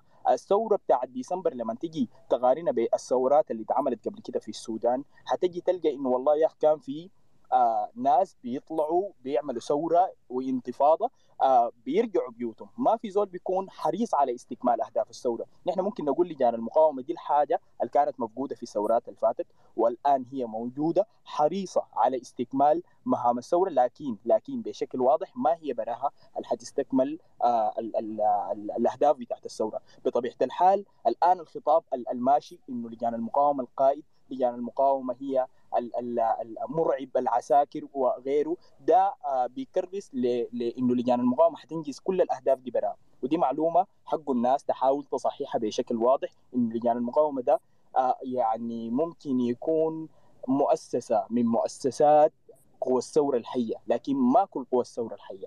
كل قوى الثورة الحية بنتكامل كلنا بعد ما نتفق على الأهداف حقتنا اللي عايزينها. في شكل الدولة في شكل مؤسساتها في شكل طبيعتها في شكل كيف يحكم السودان في شكل العملية بتاعت التداول السلمي للسلطة للعملية بتاعت التعايش المجتمعي اللي بتنتج لنا سلام حقيقي. دي كلها حاجات نحن ما قاعدين نستصحبها معانا في خطاباتنا وكده. آه الحاجة اللي عايز آه أشير إليها وأشارك بها الرفاق في لجان المقاومة المختلفة من طريقة كلامهم الآن هم بيتكلموا عن البناء القاعدي وبيتكلموا عن آه بناء مؤسساتهم ومراجعه التجربة داخليا ومن ثم الخروج للتنسيق مع أكبر عدد. نحن يا إخواننا لازم نستحضر معانا في خطاباتنا إنه نحن الآن في فترة بتاعت انقلاب عسكري وإنه صحيح الآن في مساحة بتاعت حرية متاحة لكن المساحة دي ممكن آه تتسلب آه في أي لحظة. يعني عملية قطع الإنترنت في السودان بقت أسهل حاجة. عملية قطع الاتصال في السودان بقت أسهل حاجة. عملية قطع التواصل وعزلنا داخل السودان من العالم الخارجي بقت أسهل حاجة. فالناس لازم لازم الآن تكرس مجهود آه مقدر في مناهضة الإنقلاب القائم الآن وإسقاط السلطة الإنقلابية الموجودة في السودان على أساس دي المدخل بتاعنا. لكن ما ممكن نحن نكون في ظل هذا النظام ال ال ال الانقلابي. آه إننا نحن بنحاول نرتب نفسنا. نحن ممكن نعمل الحاجات دي لكن تكون بالتوازي. يعني ما ما نوقف حاجة عشان حاجة. لازم كل يوم الناس تبتكر طرق جديدة في انها هي كيف تناهض الانقلاب الحالي ده وتسقطه. ومن ثم الترتيب آه البيت الداخلي وكده. فأنا بالنسبة لي الحاجات بالنسبة لي الآن واضحة جدا. الآن نحن قدامنا آه لجنة أمنية. لازم نحن نسقطها بأي شكل من الأشكال. ومحاسبة ال ال ال الإنقلابيين اللي قاموا بالمحاولة الإنقلابية دي. وعندنا نحن ذاتنا إشكاليات في شكل الدولة دي. لازم تتعالج الجيوش الميليشيات الكثيره الماليه لنا الخرطوم ومالية الولايات الآن. دي لازم تندمج في جيش قومي واحد. يكون العقيدة بتاعته آه إنه هو يحمي المواطن. ويحمي حدود الدولة ويحمي دستورة لأنه نحن عندنا مؤسسة عسكرية مشوهة من الاستغلال هي كانت العقبة الأساسية في في في في يعني تاريخ الدولة السودانية دي. فلازم المؤسسة دي يكون في تصور. نحن ما ما ما نخد نقول والله إخواننا عايزين نشتغل بناء قاعدي على أساس إنه نحن نخد التصورات. لازم نحن في تصوراتنا دي برضه نشمل كل أشكال هياكل الدولة دي حنتعامل معاه كيف؟ حنتعامل مع الميليشيات المالية السودان دي كيف؟ حنتعامل مع القضاء بتاعنا المشوه الآن. نحن عندنا قضاء مشوه، عندنا منظومة عدلية وقضائية آه غير مستغلة، غير مستغلة. بتتبع لحزب سياسي اللي هو المؤتمر الوطني. وبغايا الحركة الإسلامية لحد الآن هي متمكنة من الجهاز القضائي بتاعنا، ما ممكن نحن نتكلم عن العدالة للشهداء. في ظل هذا النظام العدلي والقضائي المشوه. نحن عندنا خدمة مدنية منهارة تماما من عملية تمكين. آه لازم نشوف الصيغة المناسبة اللي بتخلي كل بنات وأولاد الشعب السوداني الحريصين على إنهم يوصلوا لدولة بتاعت مؤسسات يكونوا شريكين فيها. فالعملية دي بوضوح أنا معلش أنا اطلقها لكن العملية بتاعت آه البناء القاعدي مهمة والعملية بتاعت وجود آه شكل بتاع ميثاق الناس تتوافق عليه في خطوط عريضة تمشي تنفذه في شكل بتاع برامج برضه مهم لكن الأهم من ده كله ما نتسرع ما نتسرع. الميثاق بتاع الحرية والتغيير أنا أفتكر إنه ما كان كعب لكن كان كعب التنفيذ حقه. آه لأنه القوى السياسية اللي جات عشان تنفذ الميثاق ده آه بقت تشتغل بالأجندة بتاعتها الحزبية وفي شكل تمكين عضويتها في مؤسسات الدولة وانشغلت تماما من انها هي تنفذ الميثاق ده، فالفكرة ما في الميثاق، الفكرة في التوا... التوافق. وعملية التوافق دي ما عملية بتتم بين لجان مقاومه ولجان مقاومه، عملية التوافق بتتم بين لجان المقاومة وبين الأجسام المهنية والعمالية وكل قوى الثورة الحية متمثلة في في في كل القطاعات بتاعت الشعب السوداني الواسعة دي. فالعملية بتاعت حصر القيادة في مكان معين وحصر التصورات في مكان معين وحصر التفاصيل والبرنامج في مكان معين ده ممكن يأذي الثورة أكثر يأذي الثورة. فالفكرة اللي أنا بحاول يعني أوصل فيها إنه زي ما بقولوا مكان الفرد تتقدم قيادتنا الجماعية قيادتنا الجماعية ما لجان المقاومة بس لجان المقاومة وكل القوى الثوريه الحية اللي هي عندها اهتمام بالعملية بتاعة التحول المدني الديمقراطي واستكمال أهداف الثورة وبلوغ غاياتها. أنا أتمنى إنه أنا أكون وضحتها ولو في أي سؤال ثاني أنا مستعد يعني للإجابة شكرا. آه كفيت ووفيت والله ما قصرت وتلاقي بس ال space ما كنت ظاهر عندي لكن آه شكرا شكرا إحنا شاكرين لك. آه دكتورة هويدة آه مكتب الأطباء الموحد. أهلا بكم كيفكم؟ كويسين؟ مرحبا دكتورة تفضلي معك دقيقتين. كيف الحال؟ تمام؟ الله يخليك تمام نحن. أنا بس كنت عايزة أوضح شوية يعني إنه آه أنا هويدة أحمد محمد الحسن مكتب الأطباء الموحد بمثل النقابة الشرعية. ويمكن الناس بيكونوا عارفين إنه مكتب الأطباء الموحد ده بيتكون من لجنه أطباء السودان المركزية والنقابة الشرعية والاستشاريين. إذا الناس ما عارفينه يعني. فنحن كلنا توحدنا وكونا المكتب الموحد وتكون أصلا لتكوين النقابة عشان تجي نقابة واحدة ما يكون في ذات التشتت والتشرذم حق كل ناس شغالين براهم نقابه ولجنة وغيرهم. فحاجة واحدة بامبريلا واحدة تضم كل الأطباء. في واحدة كانت اتكلمت من لجنة أطباء السودان المركزية بس صراحة أنا ما ما ما سمعتها كويس. جيت متأخر شوية. أنا بس كنت عايزة أوضح إنه نحن يعني آه، أول حاجة نقدم نقد ذاتنا نحن لروحنا ديل لأنه نحن صراحة خلال السنتين اللي فاتوا ديل كان المفروض نضغط شديد في إنه نحن نكون نقاباتنا. فنحن آه، بدينا صراحة بدينا من بدري شديد الثلاثة أجسام دي بدت من بدري شديد جدا. ولما كانت الظروف سيئة شديد نحن كنا بنجتمع وبنحاول إنه نعمل آه، قا- يعني دارين نكون نقاباتنا ولجاننا وكده. آه، أنا بس عايزة أقول إنه نحن ما مفروض يعني الشرعية ما بتجينا من السلطة لتكوين نقاباتنا. الشرعية دي نحن بنكتسبها من من من من من جمعياتنا العمومية. يعني المفروض نحن ندعو لجمعيات عمومية والجمعيات العمومية دي ذاتها لا حتى عشان الارساء الديمقراطي اللي إحنا بنتكلم عنها دي. واصلا ال ال ال الأطباء من بدري شديد كان عندهم دستور وكان عندهم نظام سياسي يعني يمكن نختلف شوية من ال- ال- ال- الباقيين لأنه في ناس كتار ما كانت عندهم نقابات قبل كده يعني. نحن عندنا دستور والدستور ده اللي هو دستور 78 معدل في 87 وهسه نحن ذاتنا قعدنا وكنا عدلنا فيه ودارين إنه الجمعيات العمومية هي التعدل لنا عشان نحن نعمل بيه وكمكتب موحد نحن فعلا بدينا وفي فرعيات already تكونت حقت نقابات. يعني في فرعيات في بحري ومدرمان والخرطوم في ولايات already حتى تكونت فيها يعني. ونحن ماشيين في الموضوع ده. فطبعا للناس اللي بيكونوا ما يخلطوا بين النقابة ال- الفئة ونقابة المنشأة. طبعا ال- ال- الفاتو ديل اللي طيله النظام الفات ما كان عايز نقابة الفئة. الآن طبعا نقابة الفئة نقابات قوية ولانها هي بتضم الأشخاص اللي بيكونوا شغالين ذو مهنة واحدة يعني. وهي رعاية كل مصالحهم من أجور ورواتب تحسين ظروفهم في العمل وتأمينهم الصحي ويعني الناس كلها أظن تكون عارفة طبعا ال- الأهداف حقت ال- ال- النقابة يعني. فبيقع على عاتقنا إنه نحن هسي نضغط شديد في إنه الناس كل الناس يكونوا نقاباتهم. حتى الناس اللي ما كانت عندها نقابات قبل كده تضع نظام آه، آه، أساسي وتمشي عليه وتكون فرعياتها وهيئاتها ولجان التمهيدية يعني. آه نحن مشينا صراحة في الموضوع ده وفي اوريدي زي ما قلت جمعيات آه آه فرعيات اتكونت يعني. وطبعا ال- الحاجة دي ما يعني حتى الاقاليم والولايات وكلها يعني.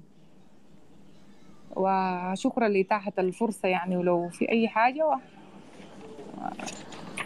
الشكر لك يا دكتورة وأتمنى تكوني معنا عشان آه، ممكن ناخذ بعض الأسئلة.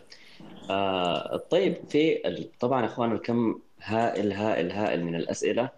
أنا داير قبل ما أنتقل لأي سؤال بس توعدوني كل اللجان اللي معايا وكل الكوادر اللجان المقاومة معايا ولجنة الأطباء والنقابة الموحدة للأطباء إنه لازم يكون في سبيس ثانية أو مساحة ثانية مخصصة للأسئلة لأنه أسئلة جميلة ومستحيل ناخذها كلها الليل أنا ححاول قدر الإمكان أجمع الأسئلة المتشابهة وأسألها لكن حنحتاج جلسة ثانية معاكم لنسق عليها إن شاء الله تعالى. عموما بس في سؤال يعني هو بسيط وتكرر كثير وأنتم تكلمتوا عنه لكن عايزين بس آه واحد يقول لنا كده بشكل واضح ما هو البناء القاعدي؟ الناس بتسمع المصطلح ده كثير وأنتم تكلمتوا عنه كثير وقد يكون شرحتوه أو ما بالتفاصيل اللي هم عايزينه. لكن الناس بتسأل ببساطة ورونا البناء القاعدي ده شنو يا إخواني؟ آه اللي عايز يجاوب؟ يتفضل طوال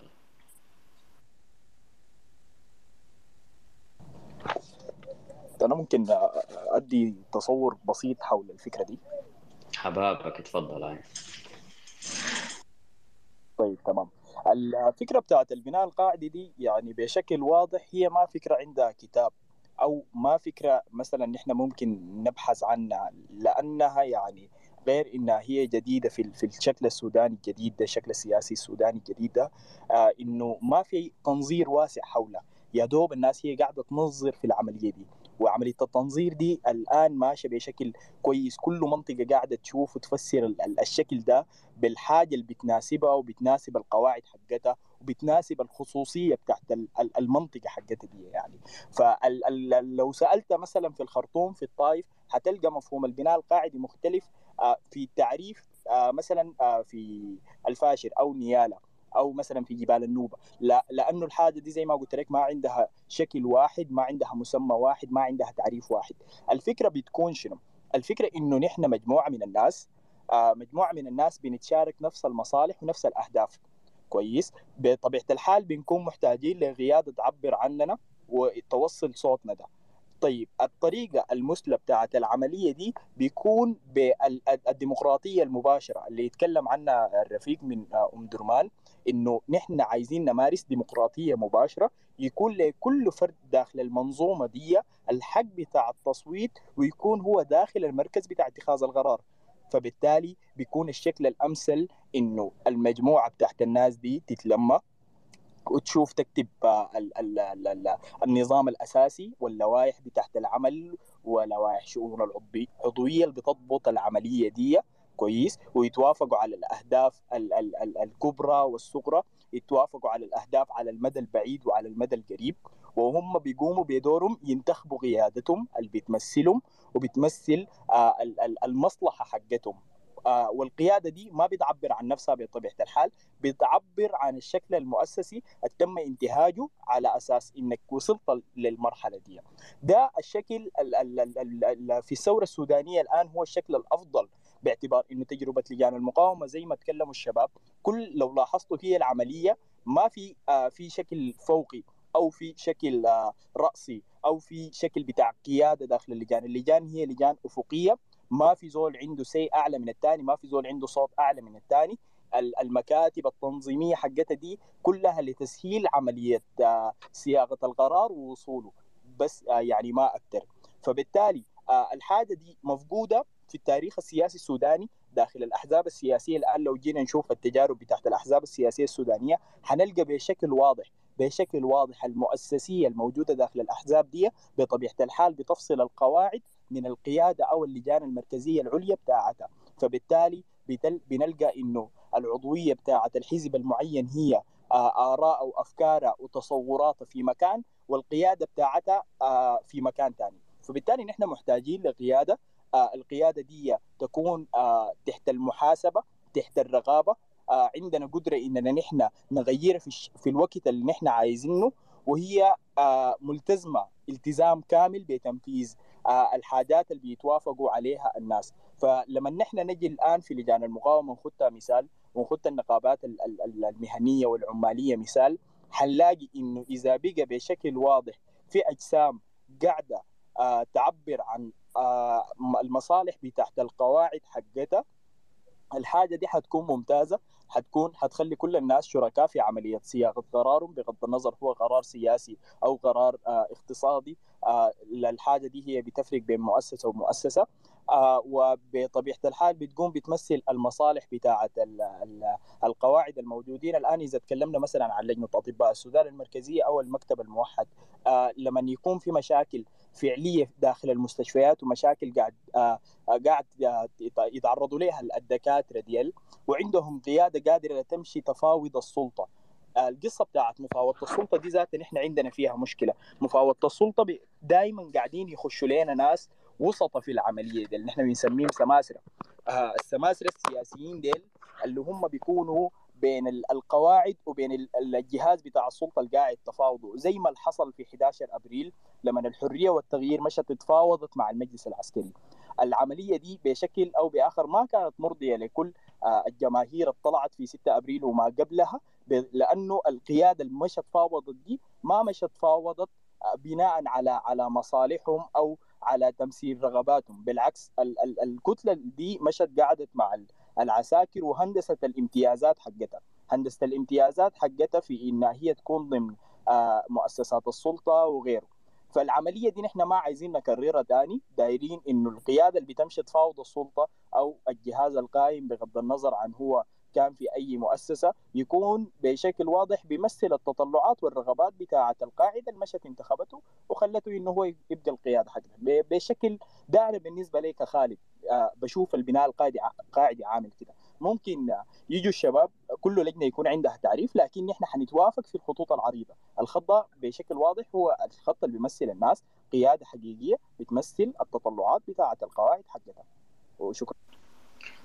يا أخي كل الشكر لك الله يديك العافية. كفيت ووفيت.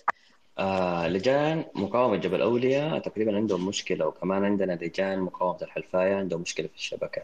طيب الحلفاية أبطال الحلفاية سامعني؟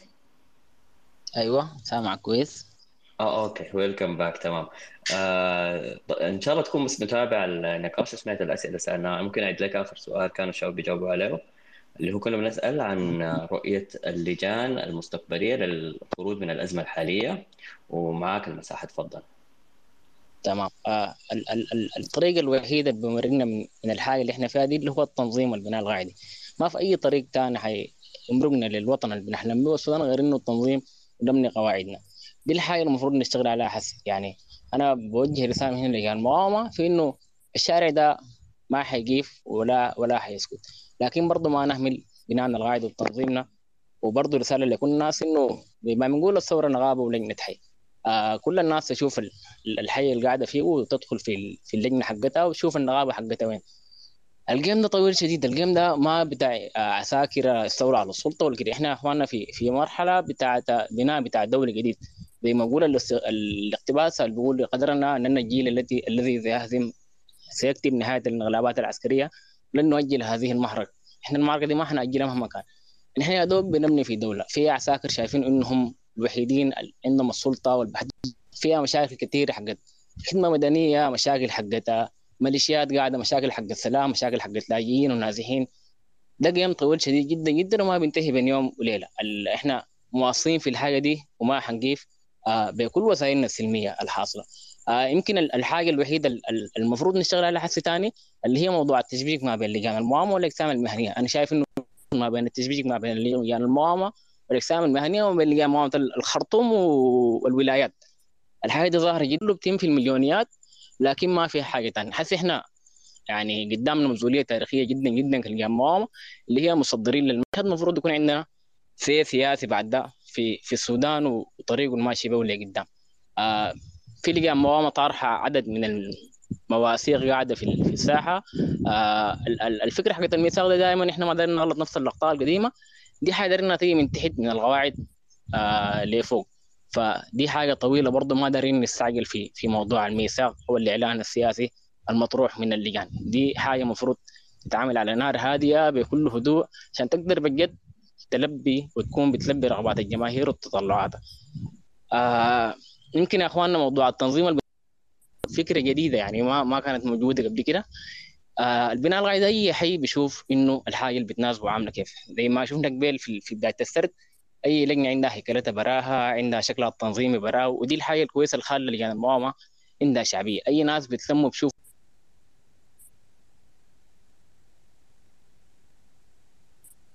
اللي كانت في الساحة كلها ما موجودة. فدارين نأكد على موضوع البناء القاعده ده والتنظيم إنه ده هو المخرج الوحيد حقنا لل- لل- للسودان. آه وإنه موضوع الحاصل في في الساحة ده موضوع محسوم يعني العساكر دول ما بيحكموا مره ثانية يعني مهما كان ما بيحكمونا عساكر ابدا. يعني تكتيكاتنا قاعدة ومواصلين فيها وشغالين فيها وما حنقيف من من, من الحاصل في في في البلد. شكرا لكم. كل الشكر لك والشعب أقوى. والردة مستحيلة. طيب أنت تكلمت عن موضوع ال- التشبيك بين اللجان فمعانا تجمع وشبكة مهندسي جامعة الخرطوم برضو دارين تقريبا يستفيدوا لنا في المحور ده. فتجمع وتش... آه، تجمع مهندسي جامعة الخرطوم. معكم المايك. طيب السلام عليكم. عليكم السلام. صوتك واضح تفضل تمام. أول حاجة نترحم على شهداء الثورة السودانية ثورة ديسمبر المجيدة وكل شهداء الوطن وعاجل الشفاء للجرحى والمصابين ونتمنى إنه المفقودين نلقاهم قريب إن شاء الله. طيب ما حطول عليكم لأنه الزمن شايفه مشى وإنتوا كنتوا على وشك إنه تختموا فالحتة بتاعت التشبيك آه، طيب أنا أديكم فكرة بسيطة إنه نحن ممكن نكون سابقينكم يعني أول لجان بتاعت المقاومة سابقينكم خطوة بسيطة بإنه أو خطوة واحدة بإنه إحنا عندنا في الموضوع بتاع التنظيم. آه هو كان أول في تجمع مهندسي جامعة الخرطوم وفي شبكة مهندسي جامعة الخرطوم. آه التجمع الشكل ال- أو الهيكل بتاعه كان هيكل هرمي والشبكة هيكل أفقي أو شبكي. فالحمد لله إنه لأنه جسم يعني أولاد منطقة واحدة فقعدنا مع بعض و... وتم الدمج الحمد لله في الست شهور اللي فاتت دي. كان يعني أعلنا عن الدمج وبقى جسم واحد في هيكل hybrid يعني بين شبكي وبين أفقي. فاحنا من طرفنا ممكن نساعد لجان المقاومة كلها في أول حاجة إنه نشبك بيناتهم. آه، الطرق المناسبة للتشبيك بين كل اللجان لأنه دي حاجة مهمة آه، باستخدام الخبرة الشبكية اللي هي عندنا.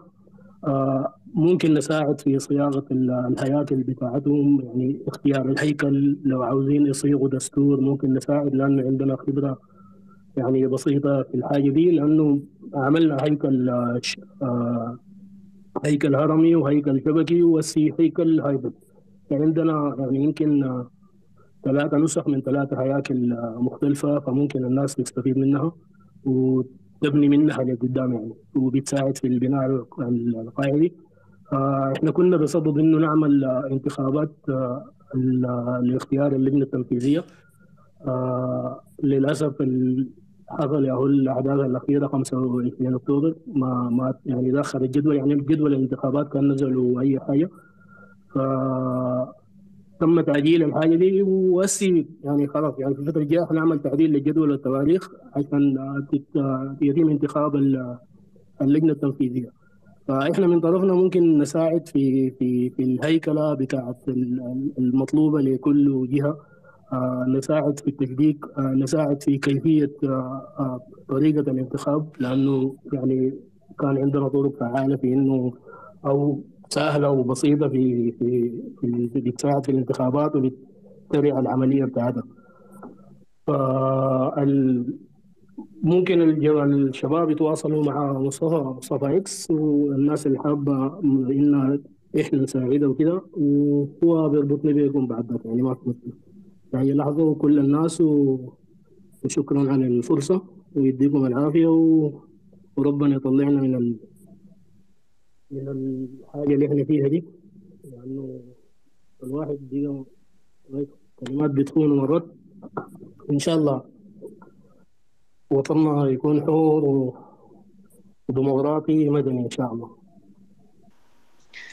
إن شاء الله اللهم آمين. الدور اللي أنت بتتكلم عنه ده ما دور سهل وهو يعني هو ده اللبنه الأساسية لمواجهة الانقلاب حاليا وكله انقلاب مستقبل يعني. التوحد والتنسيق والتشبيك هو ده اللي حيكون سندنا إن شاء الله في المرحلة دي والمراحل الجاية لقدام أنا عايز أرجع المايك تاني للجنة أطباء السودان المركزية.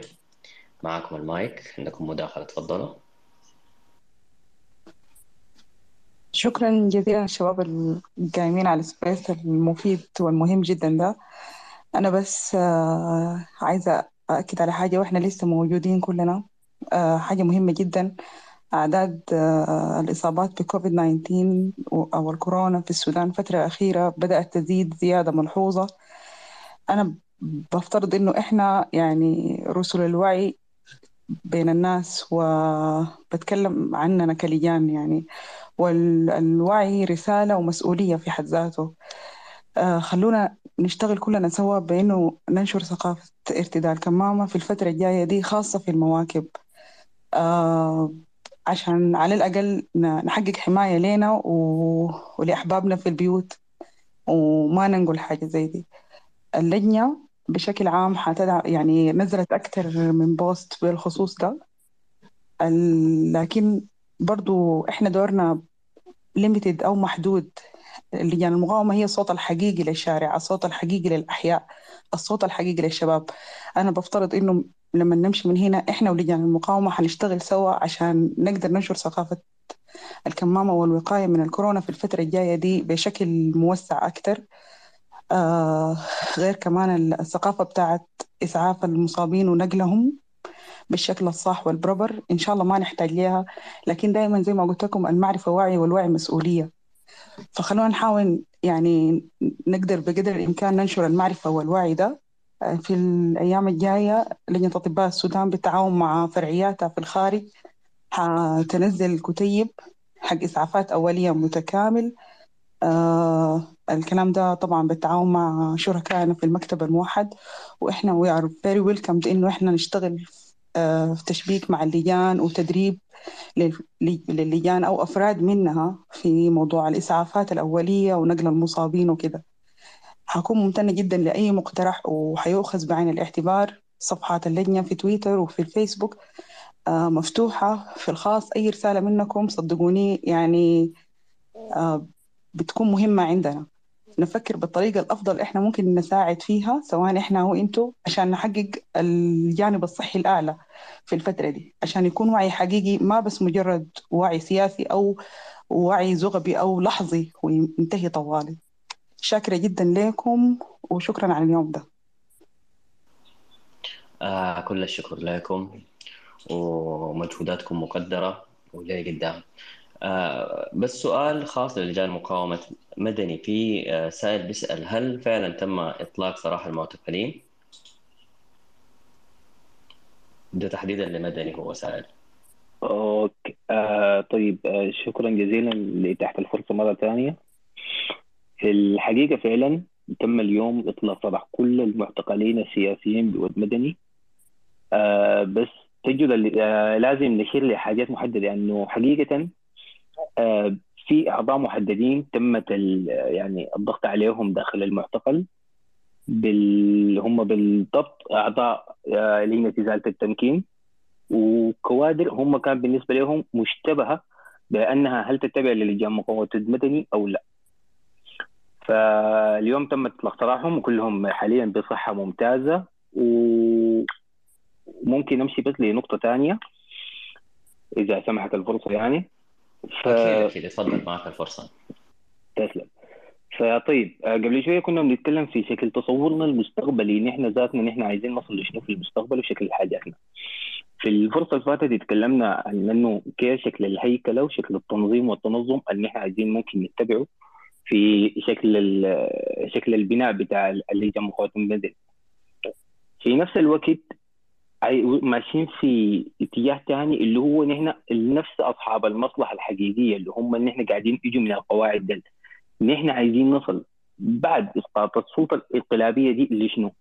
نحن في الأول متأكدين تماما إنه معركتنا مع السلطة الانقلابية بالنسبة لنا نحن حاليا هي آه تحت الحاصل لكن نحن حننتصر فيها بأي شكل من الإشكال. آه ممكن فاهمين تماما إنه تكلفتنا للمعركة دي حتكون عالية لكن نحن منتصرين تماما. ودي كلها بتمش في انه نحن لازم نحن كلنا كلجان ننتبه لشكل الأخطاء اللي كانت قديمة ونمشي فيها لقدام نشوف إنه نحن ممكن ننتج شنو. بالنسبة لنا في لجان مقاومة مدني بعد مشاورات ما بين المركزية عندنا وما بين آه، النقابات اللي هي كانت ممكن ممثلين منها في المحامين واستشا- واستشارات مع المستشارين الاقتصاديين قدرنا إنه حاليا ممكن نكون أو ممكن نقول لحد 80% من تصور لشكل حكم اللي بيكون مفترض إنه يتم في ولاية الجزيرة. التصور ده مثلا أنا حاليا بس ممكن آه، أديكم مقتطفات منه فبديناه في أنه يا أخي نحن محتاجين مثلا داخل ولايتنا دي لمؤتمر اقتصادي كيف لشكل الاستغلال الأمثل للموارد بتاعت الولاية. وطبعا دي ما تخفى عليكم إنه هو ال- الشكل الاقتصادي بتاع الولاية ما قاعد يكون يعني محصور لا بالعكس إنه هو أكبر من كده بانه قاعد يكون مشروع كامل لل- للبلد يعني. فبالنسبة لنا أولها في المؤتمر الاقتصادي ثانيها في شكل التأمين المعاش للناس وشكل التأمين الصحي وشكل التأمين المالي اللي ممكن نحن ممكن نوفره وامتيازات حصرية ممكن نحن نقدر نوفرها كيف لو اشتغلنا في في مسألتنا بتاعت ال- المشروع الاقتصادي كيف نقدر نوفر التفاصيل دي. آه، ثالثا شكلنا في شكل ال- الكيفية بتاعت الإدارة بتاعت مشروع الجزيرة ودي أعتقد إنه هي بس ما حتكون متوفرة لناس كثير بس هي فيها شكل بتاع إدارة قديم من شكل الحكم ال- الحكم الإنجليزي ففي شكل بتاع إدارة مودرن جديد كيف نحن ممكن نستغل به المشروع الوطني ده بشكل أمثل. ورابعا كذلك عندنا مشاورات في شكل التعليم وشكل ال- الفري 200 يكون فري 200 يكون بنسب 200 إنه ممكن يكون في شكل حاجات إضافية بالنسبة لنا في البيئة بتاعت الإنسان بتاع مشروع بتاع ولاية الجزيرة كيف يعني؟ انه ممكن في حاجات لازم هو يكون عارفها عشان أنه يقدر يتعامل مع شكل البيئة بتاعته. كذلك بعد آه، في التعليم كذلك في الصحة كذلك آه، في البنية التحتية. وآخرها كمان برضو في أنه تكلمنا في شكل أنه لابد من من تفكيك ال- النظام السابق يعني. شكل التفكيك بالمؤسسات المالية شكل التفكيك بالشكل ال- الموروثات السيئة من العادات والتقاليد إلى إلى إلى آخره. آه، أنا ما امشي في الحتة دي كثير لكن يعني بنتكلم عنها بصورة عامة. وكذلك بعد ذاك حتى في تصورنا ان إحنا المقدمينه كيف ممكن إحنا نزيد من شكل الهيكلة بتاعتنا يكون ديمقراطي يكون افقي يكون في نفس الوقت قادر يعبر تماما عن أصحاب عن مصلحة أصحاب أصحاب الراي الحقيقية يعني بالنسبة لهم في اتخاذ القرار. فدي هي ببساطة كده هذه الحاجات مثلا ان إحنا بس قلنا هي عليها طبعا كلام ثاني كثير فأنا بس ما حاولت آه، أزيد في الزمن فشاكر لك تماما. كل الشكر لك آه طيب هناخد آه آه، عندي سؤال مركب كده من ثلاث آه، فقرات هناخد جوابه من اللجان كلها. بعد ذاك تقريبا آه، الزمن بيسرق يعني. الواحد وده وده ال space ده ما ينتهي والله بس الزمن جاري شديد. عموما آه، سؤالي كالآتي هو ال- أول فقرة فيه بتتكلم عن أبرز السلبيات والتحديات اللي واجهتكم. وأنتم تكلمتوا عن حاجة دي كتير بس لو تدونا بس ال highlight العنوان العريض. آه، فقرة ثانية يعني بتسأل عن المناطق في السودان ال- والمدن اللي ما تكونت فيها لجان مقاومة. دور اللجان العريقة والضريعة في المساعدة في تكوين اللجان في المناطق دي شنو؟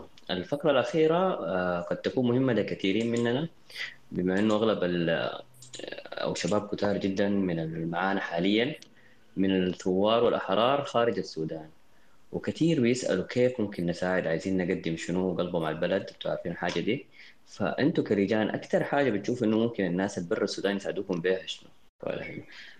طيب آه، الخرطوم واحد واثنين. تفضلوا آه طيب آه، شكرا مرة ثانية لإتاحة الفرصة من جديد. آه في الحقيقة آه يعني احتمال آه، يعني يكون غطينا في في في كل ال- الح- الأسئلة المحاور الموجودة في في طرح الليلة اللي كان منها في شكل السودان آه، آه، في شكل حكم السودان وتطرقوا الأخوة في لجان آه، ل- للبناء القاعدي آه، وبس هنا بنقول إنه فعلا ال- السودان ده فيه تنوع ثقافي كبير وبيتطلب إنه فعلا تتشكل باقي اللجان الموجودة في كل المناطق وهنا نقول رسالة لكل الحضور آه، بإنه آه، الفترة الجاية متطلبة مننا كلنا آه، إذا ما في نقابه إذا في الحي إذا في أي مكان آه، مسؤولين كلنا إننا نقوم آه، ننضم أو نفعل لجاننا ال- الموجودة آه، لأنه آه، بقى الموضوع شكله مختلف تماما. آه، بقى بقى في في في قيادة حتيجي قاعدية من اللجان آه، والتجمعات المهنية. آه، بالتالي آه، بيطلب مننا إن نكون فاعلين. طيب ثاني حاجة فيها اللي هي لبتين. أو الوضع الحالي حيمشي لبتين. كلنا عارفين زي ما قالوا الأخ في في لجان الطائف وفي مدن إحنا منتصرين منتصرين في المعركة الجاية دي مع العسكر ودي هي تقريبا إن شاء الله تكون المعركة الأخيرة اللي هي بانه يكونوا اوصياء على على الحكم في السودان.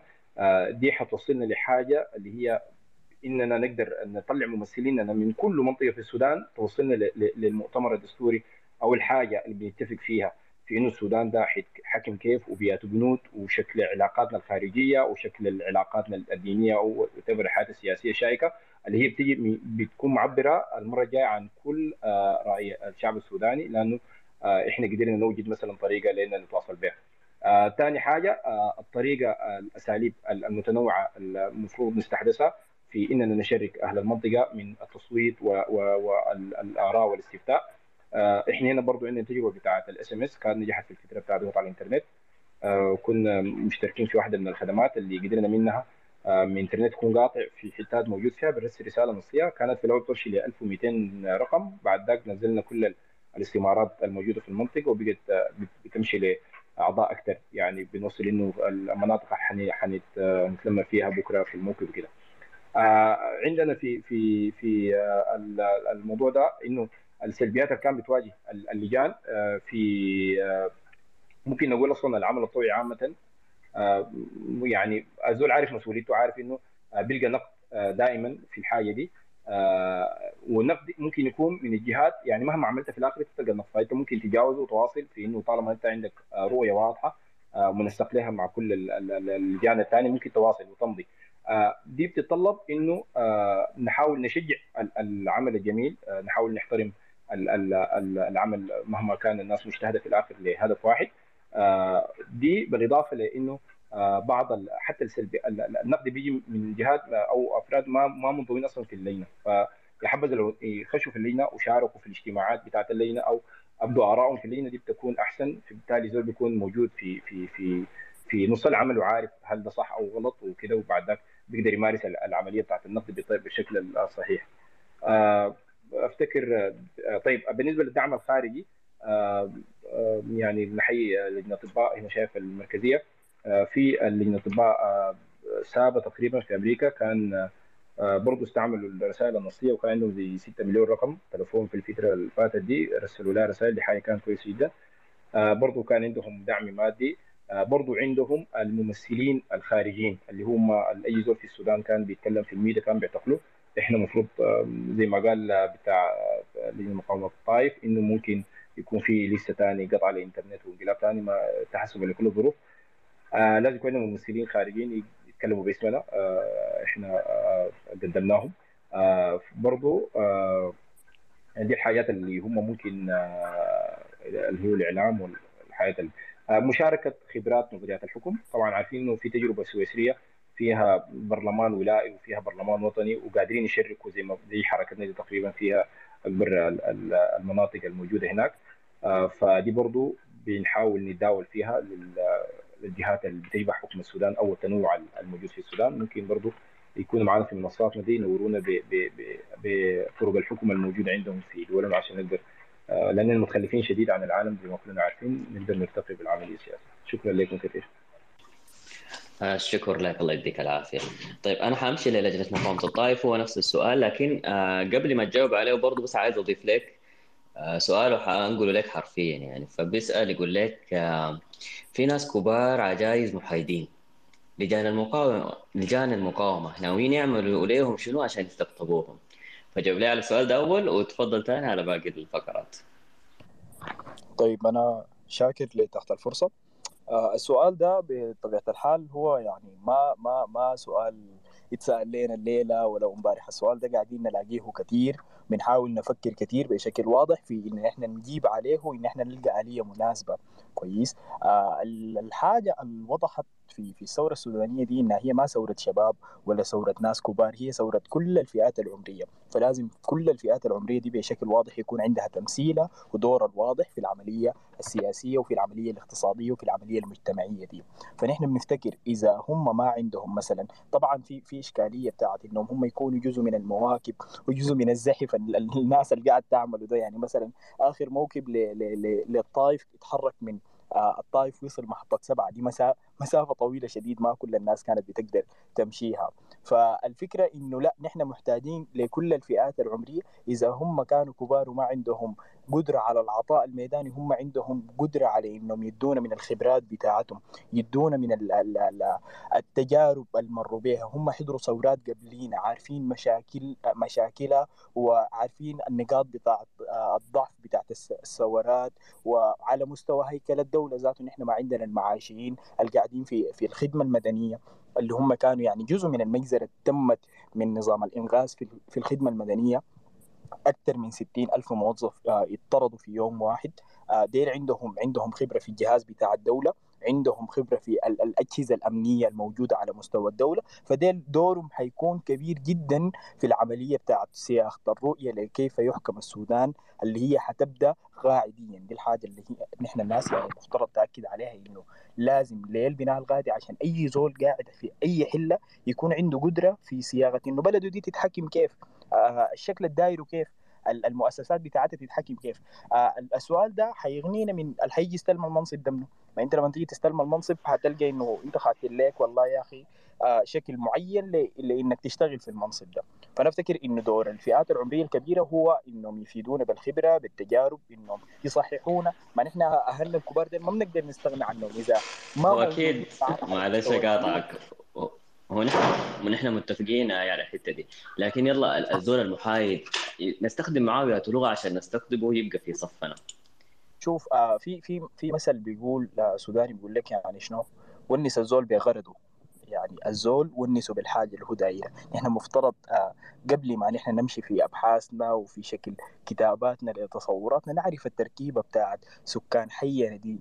شنو هو اللي بيخليه منحاز لي؟ شنو اللي بيخليه إنه يكون في صفي؟ دي الحاجات اللي هي بطبيعة الحال الناس مفترض تدرسها وتعرف آه، المصالح المشتركة بتاعت آه، ال- ال- القاعدة الموجودة على على مستوى الحي وللفئات ال- العمالية وللمهنيه على أساس إنهم أنت تخليه هو جزء عشان ما عشان يكون معك عشان أنت وجسمك اللي عملته ده هو اللي بيقدر يوصله لأهدافه لطموحه وللتطلعات حقته. يعني ما الموضوع بسيط شديد. ونس الزول بحوايجه يعني. ده ده يعني السؤال ال- بالسؤال الأول. كان في سؤال آه في في في سؤالين آه كان يطرحوا. الأول عن المعوقات اللي قاعد تلاقي لجان المقاومه والثاني عن طريق الطرق بتاعت الدعم في الخارج فأنا بالنسبة لي ممكن أختصر ال- ال- المعوقات دي إنه نحن كان عندنا معوق إنه نحن نبني آه شكل تنظيم أو شكل تنظيمي يضمن لنا المشاركة الجماعية ويكون فعال ويكون مرن وعنده القدرة إنه يتعامل مع المستجدات الآنية والإدارة بتاعت ال- ال- ال- ال- المعارك اللي قاعد تواجهه بشكل واضح. يعني المقاومه في فترة من الفترات كانت هي عبارة عن ردة فعل. بيطلع بيغير وزير بنطلع ما عارف آه، فلان عمل بنطلع فنحن كنا في خانة بتاعت انه نحن بنكون ردود أفعال لأفعال سياسية قاعدة تتعمل فنحن عايزين ننتقل من المرحلة دي لمرحلة إن إحنا نكون الفعل وما يترتب على فعلنا ده رد- ردود أفعال من من مؤسسات ومنظومات ثانية كويس. الحاجة الثانية نحن كان عندنا غياب واضح في البرامجية بتاعت اللجان وإنه يكون عندنا إعلان آه، سياسي موحد ومواثيق بتعبر عن التطلعات وعن الأهداف وعن ال- الحاجات اللي بتنشدها لجان المقاومة. كويس. في مشكلة كبيرة برضو قاعد تواجه أغلب اللجان. أنا ما عارف الشباب ليه ما تطرقوا ليها اللي هي الاستقطاب السياسي داخل اللجان دي ذاتها. يعني ال- ال- ال- الصراعات الحزبية داخل آه، المؤسسة بتاعت القوى الحرية والتغيير بشكل واضح انعكست على لجان المقاومة. باعتبار إنه السياسيين اللي قاعدين في السودان ما نازلين من الفضاء هم ناس موجودين في الأحياء وعندهم القدرة إنهم يكونوا في لجان المقاومة.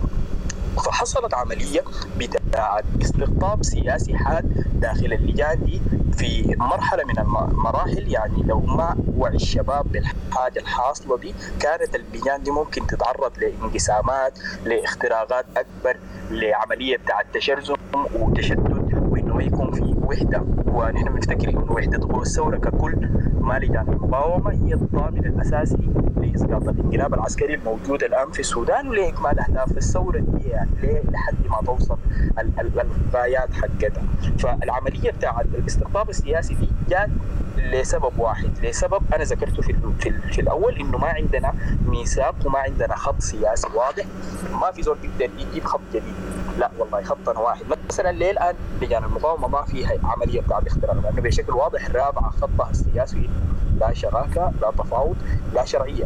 فبالتالي ما في حزب سياسي بيقدر يجيب حاجة جديدة. كويس؟ فدائما نحن بنفتكر إن اللجان تكون هي الطبيعة هي تخط ال- البرامج حقتها اللي بيجي الزول ينفذها. ده زي شكل الدولة اللي إحنا دايرينه ما دايرين آه زول يجي يخط لنا برنامج ويمشي عليه. لا نحن نخط البرنامج والزول بعد كده ما بيفرق. وإذا حاد أو يفترق دربه درب ال- الشكل اللي إحنا وضعناه يتخارج طوال يعني. ما, ما في أي اثنين ثلاثة. ده ما يتعلق بالسؤال الأول في السؤال الثاني آه عن عن الدعم ال- السودانيين بالخارج والمغتربين ومن هنا إحنا بنوجه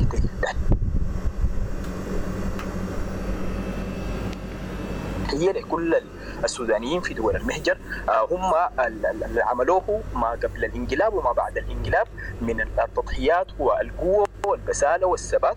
ما بيقل من الشباب اللي كانوا موجودين داخل الخرطوم وهم وفي الولايات وبيواجهوا الرصاص الحي بالصدور العاريه فنحن بنوجه لهم التحية وهم بطبيعة الحال بيفتكروا إنه نحن قاعدين نقوم بمجهود أكبر منهم. لا بالعكس كل المجهود اللي قاعد يتعمل آه الآن هو مجهود تكاملي. كل جهة قاعدة تكمل آه الثانية على أساس إنها هي توصل للهدف المتفق عليه يعني سواء كان إسقاط الانقلاب أو إقامة الدولة.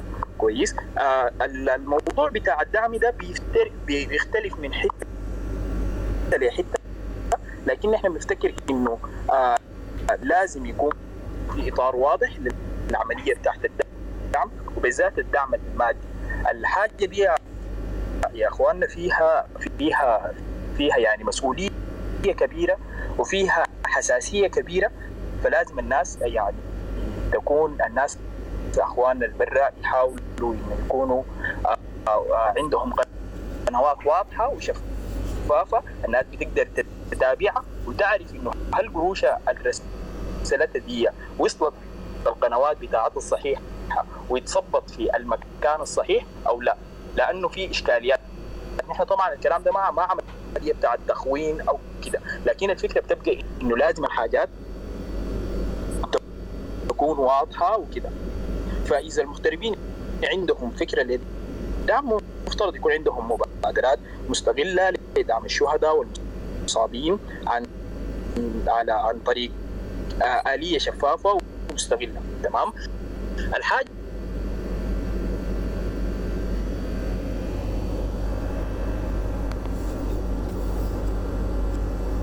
على السفارات وعلى ال- ال- ال- ال- ال- الحتات بتاعت ال- الدول دي يعني تحاول تأثر عليها تأثير كبير إنه تحد من التدخل بتاع داخل السودان.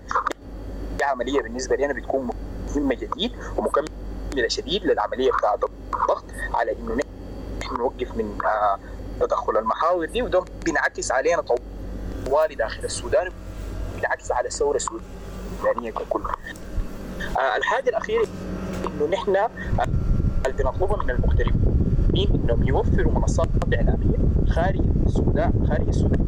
اللجان المقاومه عشان آه، تشتغل في عملية الدعم الإعلامي. لأنه زي ما الناس عارفين لما الإنترنت اتقطع من السودان والاتصالات اتقطعت كان للمغتربين دور كبير يعني على مستوى التشبيك بين اللجان لما الإنترنت بيقطعوا الكلمات بتقطع كانوا بيتصلوا بيجمعوا الناس. مع بعض وبيوقفوا ال- ال- المواقف في مناطق حتى تلتقي مع المواقف الثانية. فكان مجهود كبير شديد.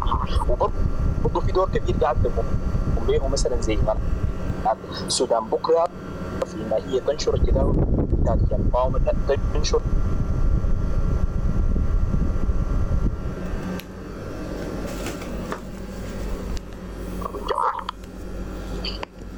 والله كالعادة كفيت ووفيت يعني. آه طيب ننتقل للشباب في الحلفاء لجان المقاومة والتغيير حلفية الملوك. سامعنا؟ أيوه سامع. معلش بس السؤال تاني ما كنت سمعته. حاضر. طيب السؤال بس. طيب آه، مو المشاكل الشبكة مستمرة فمعانا تقريبا هناخذ بس كلمة أخيرة من اللجان المعانا وبعد كده ننتظر لو رجعوا لنا الشباب من الحلفاية وباقي الشباب حناخذ منهم. لو ما راجعوا حنختم على كده. آه لجان مقاومة خرطوم واحد واثنين. آه كلمة ختامية تفضل معكم المايك تقريبا قد يكون في مشكلة في المساحة كاملة لأنه أنا شايف كل اللجان بتنزل تحت. ف عموما يا اخواننا لو حصل ال space قفل في أي لحظة shut down نعتذر بالنيابة. ونتمنى إنه نقدر نلقى فرصة ثانية نسمع من الشباب اللي ما تكلموا وعايز أنوه برضه آه حيكون في إن شاء الله تعالى حنسق مع ريم والجماعة بس التغطيه حيكون في سبيس ثاني إن شاء الله قريب. حيكون متعلق بالأسئلة والمداخلات فقط. يعني في كم هائل كبير من الأسئلة وفي أسئلة كمان يعني مفصلة وتخصصية وعن عن نقاط معينة وحتى الإجابة عليها هتاخذ يعني وقت طويل. فحاولنا نجمع أكبر عدد من الأسئلة المتشابهة مع بعض ونوصلها. الأسئلة اللي ما اتسالت أنا أعتذر جدا من كل السائلين وأوعد وعد تام إنه إن شاء الله حتصل. للجان وفي أقرب فرصة حيكون في المساحة المناسبة عشان نجتمع تاني اجتماعنا اللطيف ده ويجاوبوا عليها طيب آه، معانا منسي من اللجان اللي شبكتهم كويس. آه، خرطوم واحد واثنين سامعني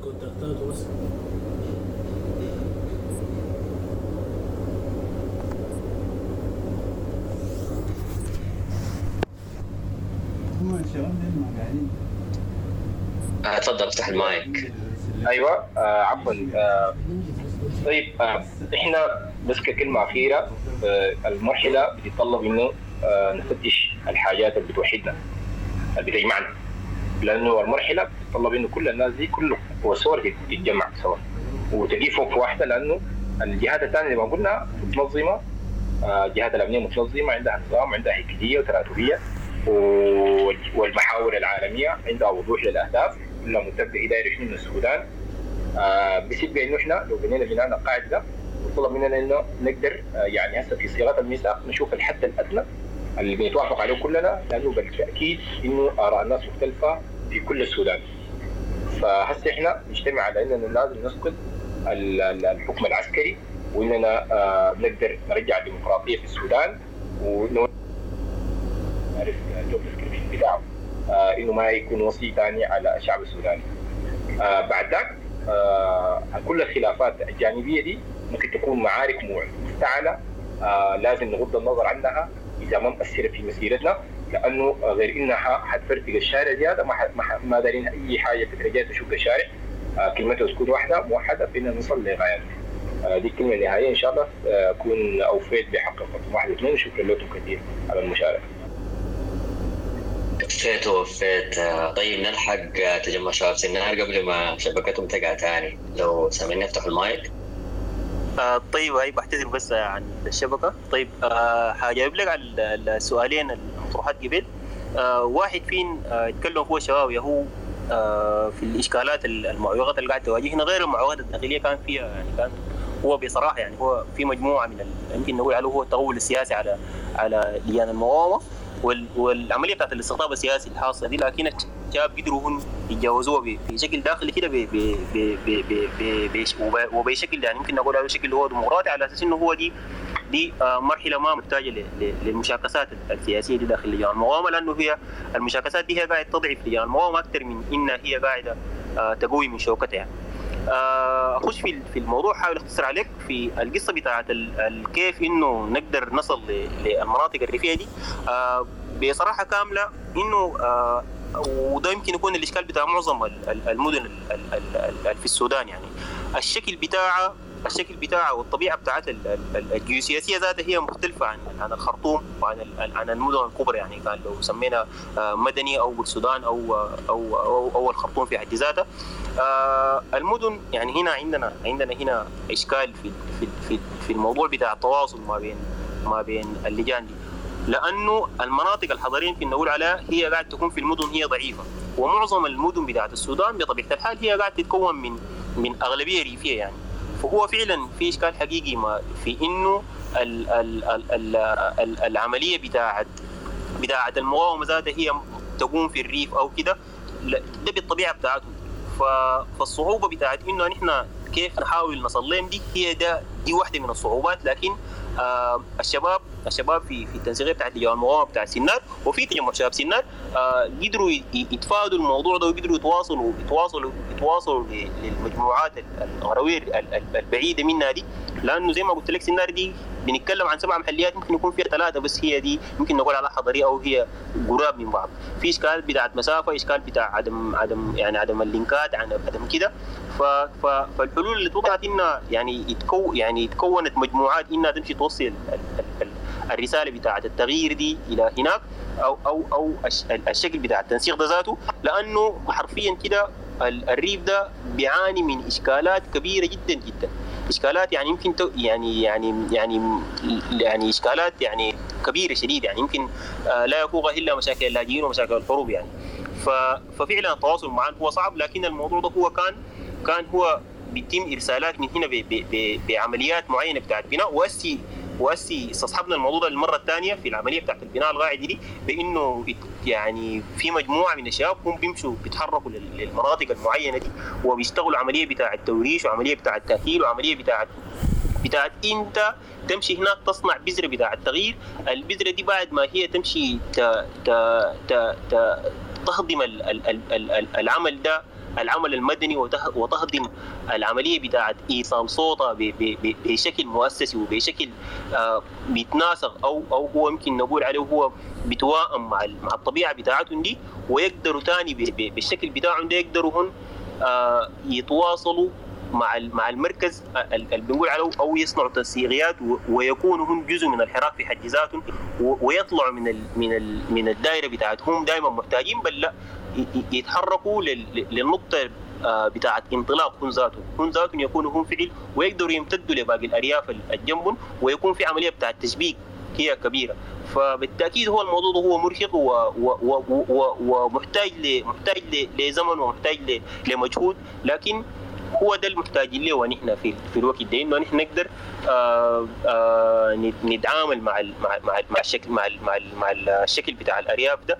ونقدر نوصل لهم صوت بتاع التغيير وهم ذاتهم يكونوا جزء من التغيير ويقدروا يكونوا آه في الركب ده يعني ده دي ما يخص ال ال ال ال العملية الأولى في في في في كيف إنه نحن نقدر نصل لل- للأرياف ونستصحبهم معانا في عمليات التغيير دي وده بالذات في البناء القاعدي قاعد يفيد في شنو؟ قاعد يفيد في إنه هم ثاني حيكونوا هم هم ذاتهم حيكونوا آه آه لأنه هم أصحاب أصحاب المشكلة هم بيكونوا أقدر بأنه يحلوا المشكلة. فحلولنا اللي قاعد تجي دي قاعد تكون حلول مجديه وحلول فعالة وبتكون هي قد ضغط وبتساعد التنسيقيات في إنها هي تضغط المحلية في إنها ما تمشي بالتصور بتاعها بتاع الدولة الفاشل ده بل تمشي بالتصور بتاع إنسان المنطقة ذاته. لأنه إنسان المنطقة هو اللي قاعد يحل الإشكال. ف ف ف, ف...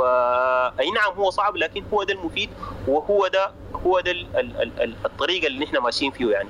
إنه نوصل هناك لإنسان المنطقة ذاته ونخليه يكون جزء من الحراك ده زي ما قلت لك. طيب آه النقطة السؤال الثاني كان في ال ال السودانيين في الخارج. آه أول شيء لك اي آه، في السودانيين في الخارج آه، وكيف إنه يقدروا يدعموا الحراك ده أول شيء آه، بنوصل لهم التحية السودانيين في الخارج لأنهم آه، ال- الشيء اللي قاعدين يعملوه ده دائما هو قاعد يعني قاعد يكون من الحاجات العظام. يعني هو يعني لا يفرق شيء عن عن عن عن, عن اللي بيعمل أي سوداني. طبيعة السودانيين كلها ودي طبيعة الثورة وده التغيير اللي يكون ونحن ذاته هو آه، ساعين من أجله يعني. آه، آه، و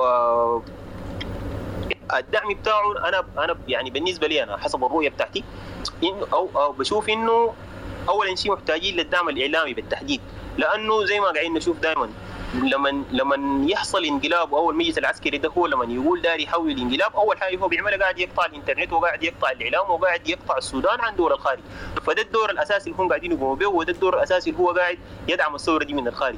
فهو دور ده مبارك جدا جدا ودور سليم ودور معافى. فمحتاجين في المرة الجاية لأنه عندنا يعني تجربتين بتاع قطع قطع نت أكثر من من شهر عندنا تجربتين زي دي. في التجربة الثالثة ان إحنا محتاجين ليكون في تواصل أكثر في الفترة دي. إحنا نستفيد من من الخارج ده لأنه يعملوا تشبيك مباشر ما بينهم وما بين التنسيقيه بتاعت السودان كلها. مش الخرطوم بس أو المدن الكبرى بس. كل السودان يكون في تنسيق في الفترة دي يحاولوا ينسقوا مع كل الولايات التنسيقيات بتاعتهم بتاعت لجان المقاومة على أساس إنه يصنعوا لهم غرفة آه، غرفة تكون مشتركة كبيرة بت بت بتضم يعني بتضم كل التنسيقيات دي.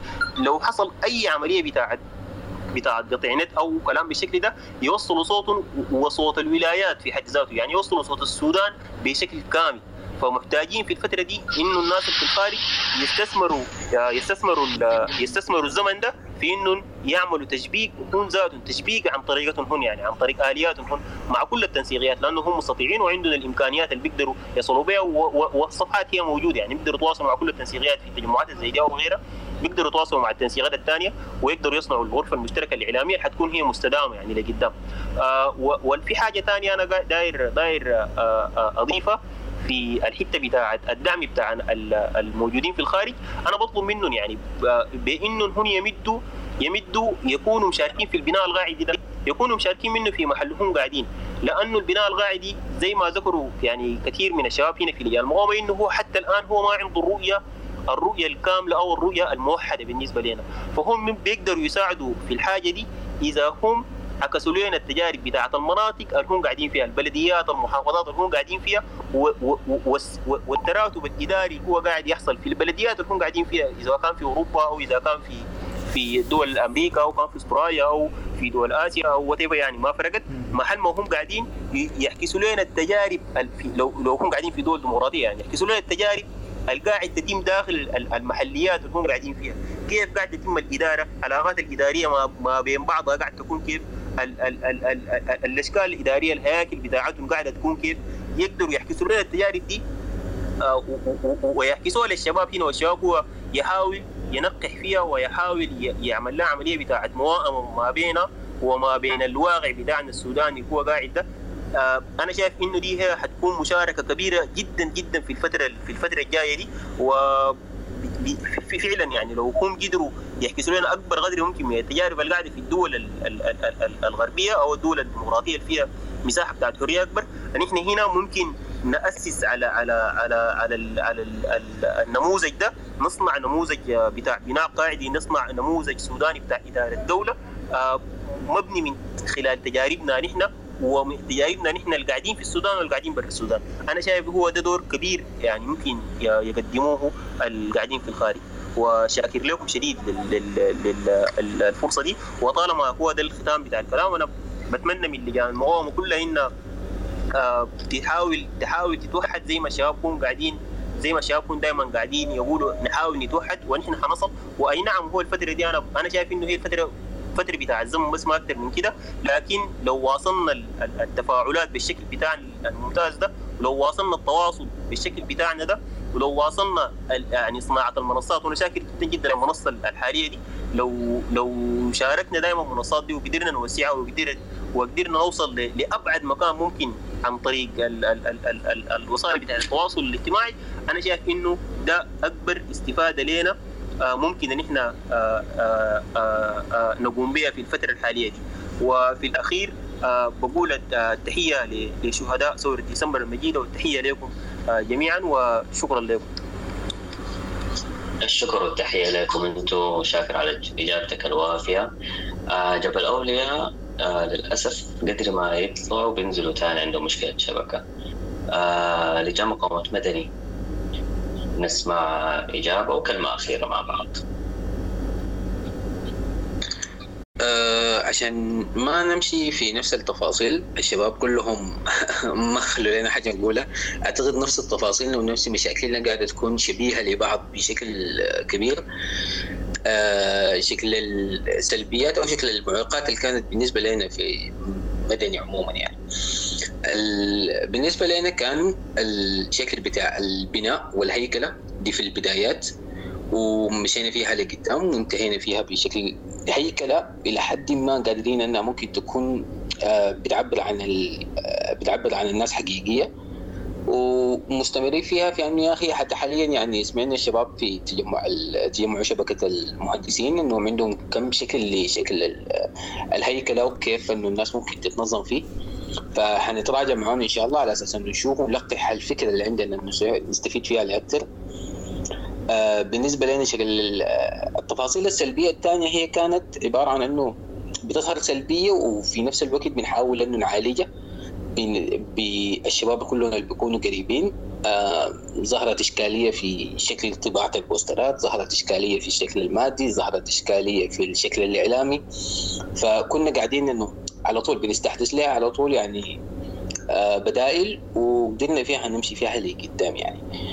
آه النقطة الثانية المسألة بتاعت السودانيين بالخارج آه كذلك يعني ما حقدر أفوت الحاجة دي غير إني أقول لكم شاكرين لكم تماما. على أي مجهود قاعد يبذل.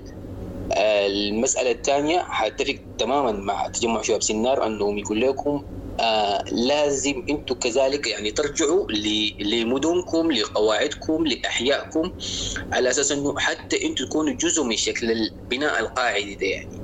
آه، إذا ما كنتم موجودين قادرين تماما أنكم تكونوا جزء منه بال آه، بالأفكار قادرين تماما تكونوا جزء منه بالدعم المادي.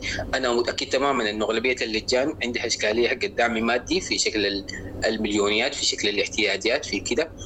فهي دي آه، حتكون جزء من مسؤولياتكم اتجاه ال- اللجان آه، كذلك آخر حاجة آه، أختم على كده. بقول لكل المسؤولين للشباب على ال- في السبيس ده يا أخي نحن شاكرين لكم تماما. آه، دي مساحة جد جد عظيمة. آه، وحندعيك آه، يعني نفس الشيء حتكون بالنسبة لنا ده وعد إنه حتكون مع الشباب في انه يا أخي حيكون في سبيس ثاني لكل الأسئلة لكل يعني الحاجات اللي نحن ممكن نتكلم فيها مع بعض ونمشي بها لقدام. شاكرين تماما المجد للشهداء النصر لنا الردة مستحيلة. شكرا جزيلا. الشكر لكم أنتم كل الشكر لكم أنتم. آه يعني أنا باسم اي سوداني حر قاعد في الخارج. بنشعر بامتنان غير طبيعي لكم الواحد بيحس إنه أنتم قاعدين تقاتلوا معركته يعني بتقاتلوا عشانه عشان أولاده عشان وطنه بالنيابه يا هو كويس يعني إنكم وريتوا إنه كيف ممكن الناس تساعد وإن شاء الله يعني كلنا حنكون يد واحدة في المرحله دي وفي كل المراحل. آه الطائف كلمه اخيره طيب والله يا أخي أنا كل ما الشباب يتكلموا بقول في بالي كده يا إخواننا ما تدونا معاكم فرصة ادونا معاكم فرق الشباب هنا بقول كل الكلام اللي نفسك تقوله كل الكلام المرتب تقوله كل الكلام ال- ال- ال- الممكن يتقال. فالصراحه يعني الواحد مبسوط إنه كان موجود في السبيس ده وقابل أو سمع كمية من الشباب في لجان المقاومة. الحاجة الواحدة ال- ال- الوحيدة يعني الممكن نطلع بها من السبيس ده إنه نحن واحد. ما ما ما في الأشخاص ولا المكونات ولا الشكل الغبلي ولا الشكل ال- الإثني. نحن في رجال المقاومة الطايف آه، الخرطوم واحد اثنين جبل أولياء في في في كل المناطق. آه، اتكلمنا نفس الكلام قلنا نفس الكلام واجهتنا نفس ال- الإشكاليات. آه، بنفكر بنفس الطريقة بتاعت الحلول اللي تطلعنا من المأزق الموجود فيه السودان حاليا. فبالتالي العملية بتاعت تشبيكنا والعملية بتاعت إن إحنا نتصل مع بعض والعملية بتاعت إن إحنا نكون موجودين مع بعض دي حاجة عظيمة جدا.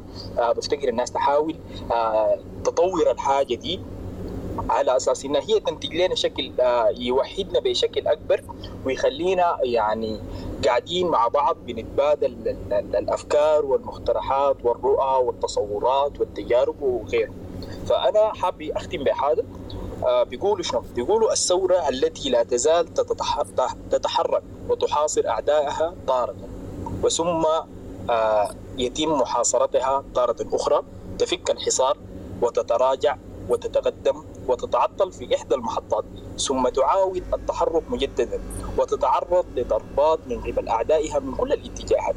وفي الأخير تظهر بكل هذا البهاء الثوري والحيوية هي ثورة لن تنتهي مسيرتها إلا بانتصار شعبها طال الزمن أو آه، قصر. أنا صراحة سعيد الليلة بوجودي معاكم وبتمنى إنه أنا أكون قدرت أوصل صوت لجنة مقاومة الطائف ورؤى وتصورات لجنة مقاومة الطائف بشكل كويس سعيدين بوجودنا مع الشباب هنا وإن نحن سمعنا ال- ال- الأفكار حقتهم وكيف بيفكروا في ال- ال- ال- المستقبل القريب ونحن ذاتنا آه، بنوعد آه، كل الموجودين آه، في ال space كلجنة مقاومة الطائف إن نحن مستعدين وجاهزين في أي لحظة إننا نكون موجودين في space نجاوب على كل الأسئلة الممكن آه، تكون هي الناس عندها رغبة إنها تعرف إجاباتها. وفي النهاية يعني بنقول الشعب أقوى والردة مستحيلة. وحدة والثورة هي ال- ال- الطريق الوحيد لإسقاط الانقلاب وإقامة الدولة السودانية المدنية. آه، الوطن اللي بنحلم به في يوماتي آه، التحية لكل ال- الموجودين التحية للقائمين أو ال- الناس اللي فكرت في الحاجة العظيمة اللي اتعملت الليلة دي ونتمنى إنها هي تستمر أكثر وأكثر وأكثر ويكون في عدد أكبر من لجان المقاومة بشكل كبير على أساس الناس تتبادل كل الحاجات اللي اتقالت. أنا شاكر آه، جدا لكم ودمتم بخير ودمتم ودام نضالكم ودمتم ودام نضال الشعب السوداني. طيب آه بس أنا آخذ آه مصعب من مبادره قادرين حيكلمنا بس عن ال- الشهداء والمصابين. بإجازة يا مصعب الله يعافيك. معك دقيقتين تفضل.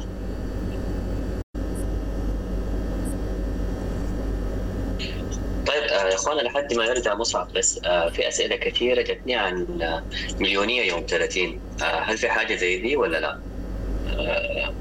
حابب يجاوب يتفضل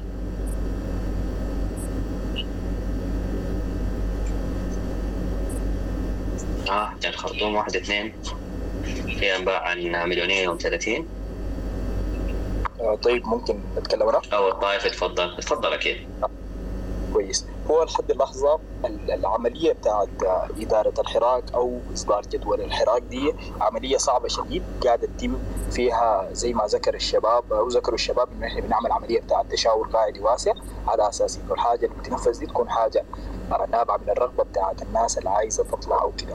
فالعملية دي يعني مثلا نحن كلجنة مقاومة الطائف منضوين تحت تنسيقية لجان مقاومة أحياء الخرطوم شريك كويس. وتنسيقية لجان مقاومة أحياء الخرطوم. شريك بتنسق مع تنسيقيات المدينة وتنسيقيات المدينة بتنسق مع تنسيقيات الولاية اللي هي بحري أم درمان الخرطوم. فالفكرة دي شوية بتكون صعبة في إنه مثلا واحد فينا الآن أو من اللجان الموجودة يقدر يدي رد واضح إنه في مليونية يوم 30 أو لا لأنه ده ما يعني مش اختطاف لصوت الناس أو كده. هو ده قرار بيخضع لعملية تشاورية واسعة. وبيتم الإعلان عنه في المنصات بتاعت لجان المقاومة المعتمدة سواء في تويتر في فيسبوك آه إنه حيكون في مليونية يوم كده أو يوم كده. لحد الآن لحد الآن يوم 30 هو فعلا يوم مطروح آه العملية بتاعت التشاور دي. في لجان كثير أكدت آه آه وجودها وأكدت آه رغبتها في الطلوع في اليوم ده. فنحن نتوقع إنه يكون نتوقع مش آه ناكد نتوقع إنه يكون في مليونية. في يوم 30 آه، المسارات بتاعتها في كل المدن وفي كل القرى وفي كل الفرقان بتاعت السودان بتنزل في صفحات لجان مقاومة آه، المناطق دي في صفحات المعتمدة اللي بتكون معروفة عندكم يعني. آه كلام جميل جدا. آه أنا أعتذر لمصعب يبدو كان عنده مشكلة في المايك لكن إن شاء الله رسالتك توصل يا مصعب آه للأسف وصلنا للحظة كلنا ما كلنا ما عايزين نصل لها يعني. داخلين على ثلاثة ساعات وحاجة فللأسف دي نهاية ال space أنا عايز أقول لكم عبارة جاتني اتوافقوا عليها الشباب في group اللجان كلهم. قالوا لي وصل العبارة دي كعبارة ختامية باسمنا كلجان الشباب بيقولوا لكم يا أخواننا تعاهدنا على أن نسير في درب من سبقونا. بدمائهم ودموعهم بأن نكمل مسيرة التحول المدني الديمقراطي في السودان. الردة مستحيلة ولا سبيل سوى ذلك وللثورة شعب يحميها. انتهى نقطة. آه دي آخر رسالة من ال- اللجان شاكرين جدا جدا جدا جدا جدا لكل الشباب من اللجان الشاركوا معنا شاكرين لكل المستمعين وكل الثوار وكلكم يا اخواننا شباب اللجان سواء في السودان ولا في الخارج.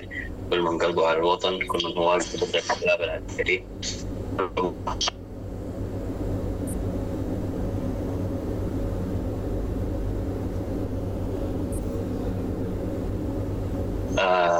شاكر لكم جدا. عايز أنوه يا اخواننا حساب تغطية. في ناس كتار بيسألوني في الدي إم. ما حساب سياسي ابدا ما بينتمي لأي حزب لأي منظومة سياسية. هو حساب حساب منكم ولكم من ألو... يعني حساب وطني تماما. آه بوصلته لجان المقاومة زينا كلنا. يامن إنه ينقل لكم الأخبار بس بشكل محايد واحترافي يعني. فبس لازم التنويه. شكرا أخيرا وإخواننا علا بس عندك كلمة أخيرة عايز تقولها لكم؟ وحنختم. تفضل يا علا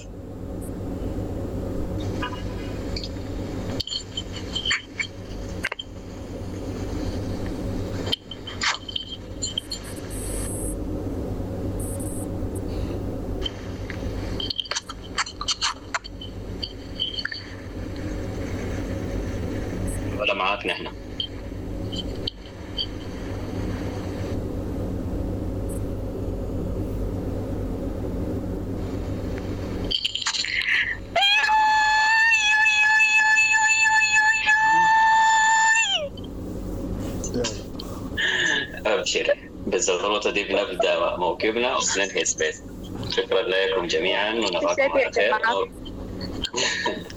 ونعيشكم اخواننا بس شكرا يا علاء عايز بس أقول يا إخواننا أي سؤال يتسأل آه، ما حيمشي ساري حيكون حيصل إن شاء الله للشباب في اللجان. حنشوف حننسق معهم نشوف اللقاء الثاني حيكون بتاني اللقاء الثاني ما حيكون فيه محاور حيكون بس لأسئلتكم وللمداخلاتكم. نعتذر جدا إنه ما قدرنا ناخذ الأسئلة أنتم شايفين يعني عدينا أربع ساعات ولسه بنسمع وبنتنور من الشباب. شكرا جزيلا ونراكم على خير. في أمان الله.